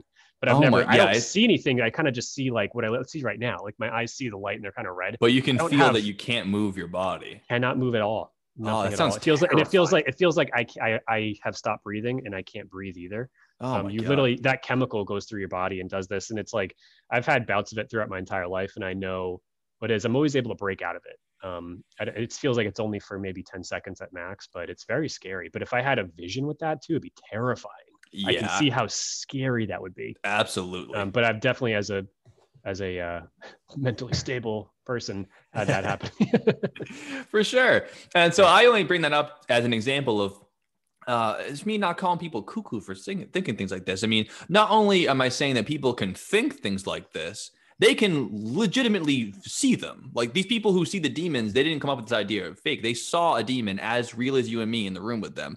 And that only goes to show you the power of the human brain, the suggestion. So that combined with the fact that, you know, hauntings are most often based around the last 200 years, usually traumatic events like murders that people already know about going into it. They're already filled into their brain these scary ideas. And it is scary, much like the way that I wouldn't be comfortable in the Amityville house, even though I wouldn't be afraid of a ghost. I know what went into it. So my mind is in a, a constant version of stress. I'd imagine if I stayed there, I probably would hear creepy sounds and things I couldn't explain. And if I wasn't very careful to try to bring myself back to earth, I would easily think that this those were ghosts. So this isn't me um, going into this thing thinking that everyone who believes in ghosts is ridiculous. I don't think that's true at all. I think that's why that you said 48% of Americans believe in ghosts. I think that maybe even more than that believe in, in the idea of afterlife, um, you know, approaching you in your home or something like that, you know, just not the haunting kind. So I don't think it's ridiculous, but I do think that all of these things are completely unfounded in the real world. And I don't think that that should be taken in an insulting way. I hope it isn't. Um, but as far as I'm concerned, just when you get down to the nitty gritty about how things really work, uh, ghosts aren't a big part of the big picture. And you couldn't, um, as much as, like you said, Dylan, I can't disprove it. When you come up with an extreme claim, it requires extreme evidence. And when you have extreme Mhm. claims like there's a ghost in this house that's taking control of my family and it's hurting my children, you're going to need extreme evidence for that. It's not my job or a scientist's job to go in there and prove to you why there's not a ghost. It's your job to prove to us why you're not hitting your kids and why, you know, this spookiness that you're imagining or is really happening is happening. Unfortunately, for people who are being assaulted by the other world, it's on you to prove it. I know it sucks because you know it's Mhm. real, but Mhm. it's not on science to prove extraordinary claims. And when it is on them, they're required to do it. The earth revolves around the sun. If you split an atom, it can have this energy. You can say that. Or we'll prove it can't. Prove the earth isn't revolving around the sun. No, no, no. You prove it is. It's an extreme claim. You need to prove it extremely. And no one has ever proved it uh, scientifically. And the most proof we ever had is in the 1800s when people were fully believing this and the amount of money that seance masters had and charlatans went through when they bring it in have a couple of slips of paper find out who you are they have motors under the table to shake them they turn the lights on and off and it's all part of the show and Mhm. people will go home thinking that they talked to all of their family and as far as they're concerned they did. And that's what ghosts are to me. They're not anything to be feared. They're not real and if there is an otherworldly idea of where souls go when they pass on, which there very well could be, I don't I don't really know what happens when people die. Um, but I just don't think that they're in your house, laying in your bed with their throat slit, waiting for you to Mhm. wash the bed board, the headboard of the bed, rather. It's all good. Very, very logical explanation for everything, Joe. I feel almost identically to you for most cases. Really? Yeah, like most people, there's a so the logical side of me says that age, experience, grief, and just basically all the circumstances around all those things predisposition to um, that type of stuff will will cause more ghost sightings, especially as you see when the media picks onto it, everybody starts thinking they're seeing ghosts too. Yeah, yeah. Haunted houses, you know, as they go on, have Uh-huh. more and more sightings because people go in there already knowing this is a haunted house. I bet I'll see something. Yeah. Yep. Oh yeah, exactly. I um I'm a very sensitive person to I feel like a lot of things about people and about the world around me. I'm very observative. Um, but I also do feel a lot of things. And again, I've felt this way since I was a kid. I put myself in the realm of people who like who, who are believers. Mhm. Um, and I can't prove anything. And I don't think it's ever something that's supposed to be proved and ever will be proved. It's I just don't think it's possible um, to have physical evidence because the whole idea of spiritualism is not something you should be able to take a picture of. So Right. Yeah. um, yeah. Like um, outside of um, the physical world that we observe. So even if you had the technology, you wouldn't be able to observe it because it's not physically uh, here in the way that we'd see it. Right. yeah and the way i've evolved throughout my life through like religion and spirituality and these type of things is like i firmly believe something's there Mhm. afterlife exists to me some, in some way shape or form and then energy is universal and something that can't be destroyed whether whatever the soul and consciousness is is not something that can be fully understood or um, whatever it is but it's got something's got to go of that and i feel like if there's bad energy in a house um, that energy stays there unless it's cleansed. Like, and you can feel it. You walk into a house, and you feel heavy. You're like, why does it feel so heavy in here? When I worked in real estate, I spent a lot of time in a lot of different places, and a lot of them were identical in almost every way. And some of them just had a different feel than the rest of them. Yeah. It felt like you just like get, you feel like you're sick all the time there. You don't feel good, or feel it feels Really? heavy, that type of stuff. Mhm. Basement, same thing. I one time I remember being in the scariest looking basement of all time, and I was perfectly comfortable. Like really didn't bother me at all. And I was like, this is the type of basement that should scare somebody, but I'm like, no, I feel Yeah. good down here. I don't mind this at all. Then I'll be in another basement that's like could be finished and I don't get a good vibe from it. Again, this is all stuff not provable, just my own opinion. And then I live in a house that was built in 1850 or before. Mhm. Um, for we've learned that it's actually been moved, uh, so it looks like it was built before 1850. I know for a fact a lot of people have died in it. Um, like that's where they spent their last breath. yeah. It has Um, to I be, that you know, for a, bunch fact. of people from that much yeah. time. Yeah. I'm 100% sure because I've read the obituaries. It's not a all the way- college dorm. Even if it was, there'd be a lot of deaths in there, but it's a home. I've read the obituaries all the way back to 1901 in my house, and every single one of them, the person died in the house, Oh, wow. or one of the main people did. Uh, when, you know, the obituaries, the people I could find died in the house. Yeah. So, and I know that, and I get zero, nothing. I mean, I spend You know how many again, bad not for vibes or today, but I spend a lot of time in that basement. I spent a lot of, you know, probably in the bedroom that the person was in. or of course, but I'm in the basement. That, that's where we uh, filmed this podcast. Yeah, that's where it all started. And and I think that if one of those people or spirits was not a good thing, or there was some sort of a, it was like uh, these weren't ex- people who were accepting of what happened to them or their fate or their uh, treatment or whatever it is. Unf- it might, the might forgiving feel business of the malice and hatred or whatever. yeah, I might feel differently about it, you know. Um, so that's my two cents on that. And I grew up in a house where people died in. I mean, I kind of am very familiar with this type of stuff, and I've spent a Mhm. lot of time in cemeteries, and they don't freak me out um, in the least bit. So, um, uh, interesting things is uh, for the majority of people who have experiences like. I can't speak for the one when I was a kid because that one was just seems too weird to me, and I remember it perfectly. Although I was a kid, I know that. But like the other ones, there's a lot of things that can make you feel weird, especially maybe in a basement um, or that type of stuff. The moon does have a lot of effect on people. Full moons, mental institutions are cranking, and I it is a fact. I mean, Yeah, I've also think that, that that body response that you have, that that that fight or flight, that doom fear response, perfectly natural. When you see a creepy Mm-hmm. guy sitting on the sidewalk, not talking, smoking a Mhm. cigar by himself, you Mhm. can have that chill down your spine. That's perfectly absolutely. I can, I I can make myself do. I can make myself do it right now. Like I can literally. yeah. So. I don't think that that's So- unnatural at all. I think that's a, a Yeah, response that your body the thing- uses to try to keep you alive and get you away from danger. Yeah. I mean, that guy could be an apparition, but he could also just be a fucking weirdo. You don't need to be involved in a, a lot of weirdos. Your body the only wants thing you the to survive. smell was the weird thing for that. Was my observation. But That like, weird. here's some causes of a lot of sightings. Is um, again orbs, mostly in photographs. Dust. Take a picture right now with your phone at night with your flash on. You're something shows up. Especially Sure, uh, yeah. if you go in your bedroom, turn your lights off, use your phone, flashlight. you see orbs. And that's even with HD Um, modern cameras. Never yeah. mind the Polaroids. They're, and they're just they're just skin cells, literally. Um, uh, smells. Uh, again, if you're in grief and you lost a relative and you smell their their cologne or perfume or the way they are or whatever it is, it's probably because they just died and they're that's where they lived for 30 years. Um, Yeah, and the scent part of your brain is driven. It's the deepest memory part. So you'll it's Oh, driven yeah. really emotionally, and those deep emotions and memories can really draw it out of you. It can feel like they're there. Which Mm-hmm. I can smell my first grade classroom right now. Yeah, exactly. Me too. And I can't remember anyone's name in my first grade class, but I can still smell the cafeteria. It's weird.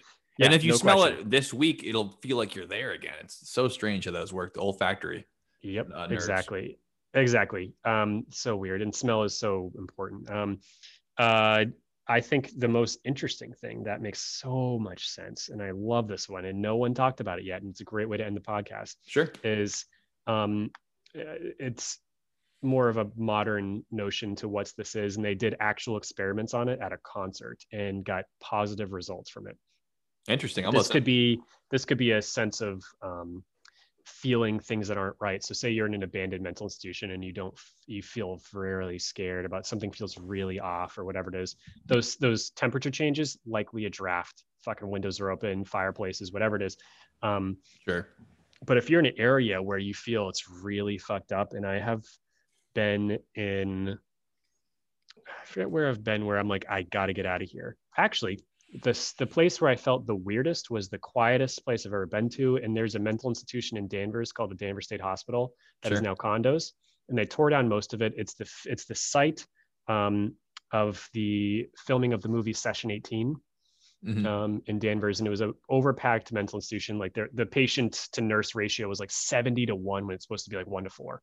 You know, Oh, the conditions of those places. I'm so glad they closed them all down. horrible- Just It, lobotomy, completely. It's just Yeah. torturous that they would do to terrible, terrible place. that were I mean, you have innocent anxiety. civilians that they'd be able to treat them like that. Even prisoners weren't treated that way. It's completely terrible. Think about the other Kennedy daughter.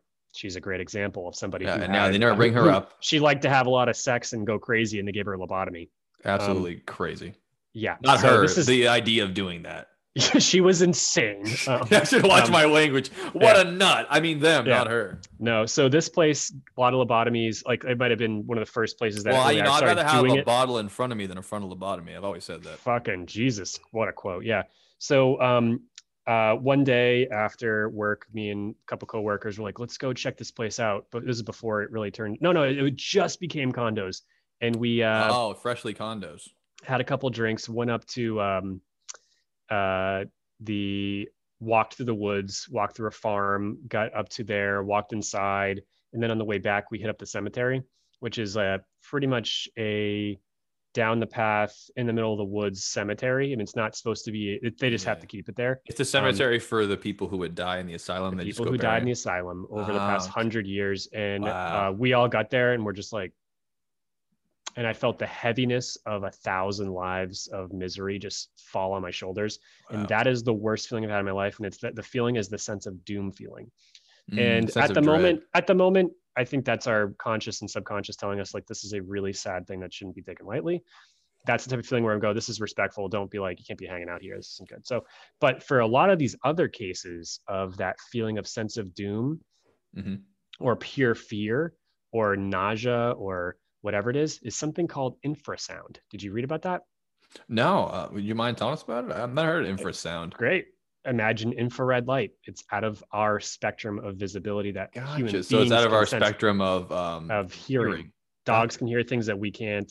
Um, sure, like extra high pitch or extra low uh, pitch. ex- so, so the one that causes specifically the eyeball, the eyeballs to vibrate would be a low pitch, low hertz. Um, and Ooh. hertz is like per, uh, vibrations per minute. So the on the on a Yeah, graph the looks like this frequency of of of sound per minute. So Mhm. like five hertz would be like five per or, per second. Maybe it's per second. I think it is per second, but to Per be second. clear, we're not talking about the brown note, right? The the low decibel sound that makes you shit your pants. um, I, I, think that might be infrasound too. The brown. I don't know. It probably is though. Um, but this is a they said a low a low a low frequency like eight hertz or something would be something in infrasound. Brown note is hilarious, by the way. I didn't I didn't put enough emphasis on how funny that is. Um, that's ridiculous. Brown note's not real, people, but you should try it out at home and see what happens. Yeah, I, I'll, I'll, I've already had a brown note today, so I'm good. Um, Brown G clef. infrasound out of the human hearing spectrum that that causes things in your body to respond, like your eyeballs, like your Hmm. nerves to shake in Yeah, a way it's, that it's you still can't affecting tell. you, even if so all of a sudden you're somewhere and it's doing this and what causes that all sorts of things earth vibrates buildings vibrate hvac systems make shit vibrate like and Mm. then there's also sound frequency travels again like it travels through mediums travels through things travels through walls travels underwater even more Right. um, that can cause you to have all your senses pinging literally um, because Your body's trying to figure out what's going trying to figure on. out what's going on yeah yeah, that Yep. makes total sense. so that's to an interesting one that that comes up where they did a test. uh, I forget what year it was, but at a concert, they had a rock concert and they played infrasound with it, and people were getting really uncomfortable. So they're saying there's like they didn't know real, why. real stuff in the spectrum of sound, and then something else intentionally under there, and people were starting. You could tell people were getting really like they gotta go. Like it makes people want to leave. It's really something. So that's that's another thing. That's Um, very interesting. I didn't know about that. yeah, yeah, a lot of stuff. Grief, you know, like I said, emotions, fright, Mhm. grief, all Stress, cause halluc- stress, Mental health cause- problems. Yeah, cause hallucinations. But there, I do believe, just like UFOs, a very small percentage of these are something to be something to be looked into further. That's my conclusion. I, I, that's very I, that's very well spoken. I think that's probably true. And even even as much as um, how I believe it, I think it's pretty similarly. Even if there is a certain percentage of these that are actual cases, that's enough for it to be real. Even if there's one or two UFO cases that are real, it still means it exists. So just Mhm. because most of it is people making money and people being mistaken, which I think is the case, it doesn't mean that it isn't real. And I think, especially when you come down to the fact, like you said, that if you can't measure it in the physical space, we don't yet have technology that can measure if there is such a thing as spiritual energy or souls or things like that. I mean, people try to do it, like they try to take a picture of the orbs and they say, "Hey, there's a spirit," but you can't measure spirits. Well, which is Mhm. it?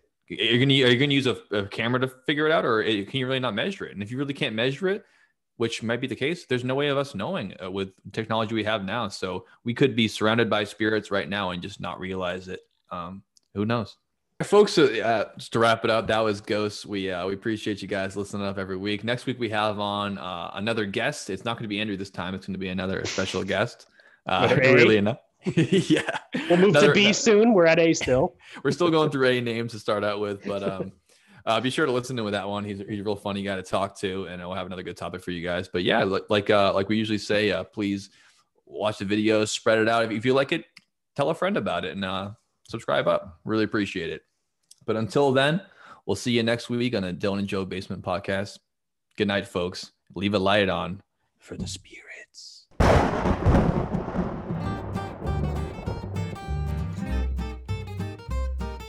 Look pretty committed to this podcast. Dude, I didn't. I didn't even notice you're a priest. I didn't even fucking notice.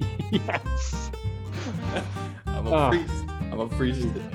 it's too rich, man. You're fucking priest. Yeah, I saw the Amityville and I was like, oh yeah, dude, that's sick, man. I love that. Didn't even notice that.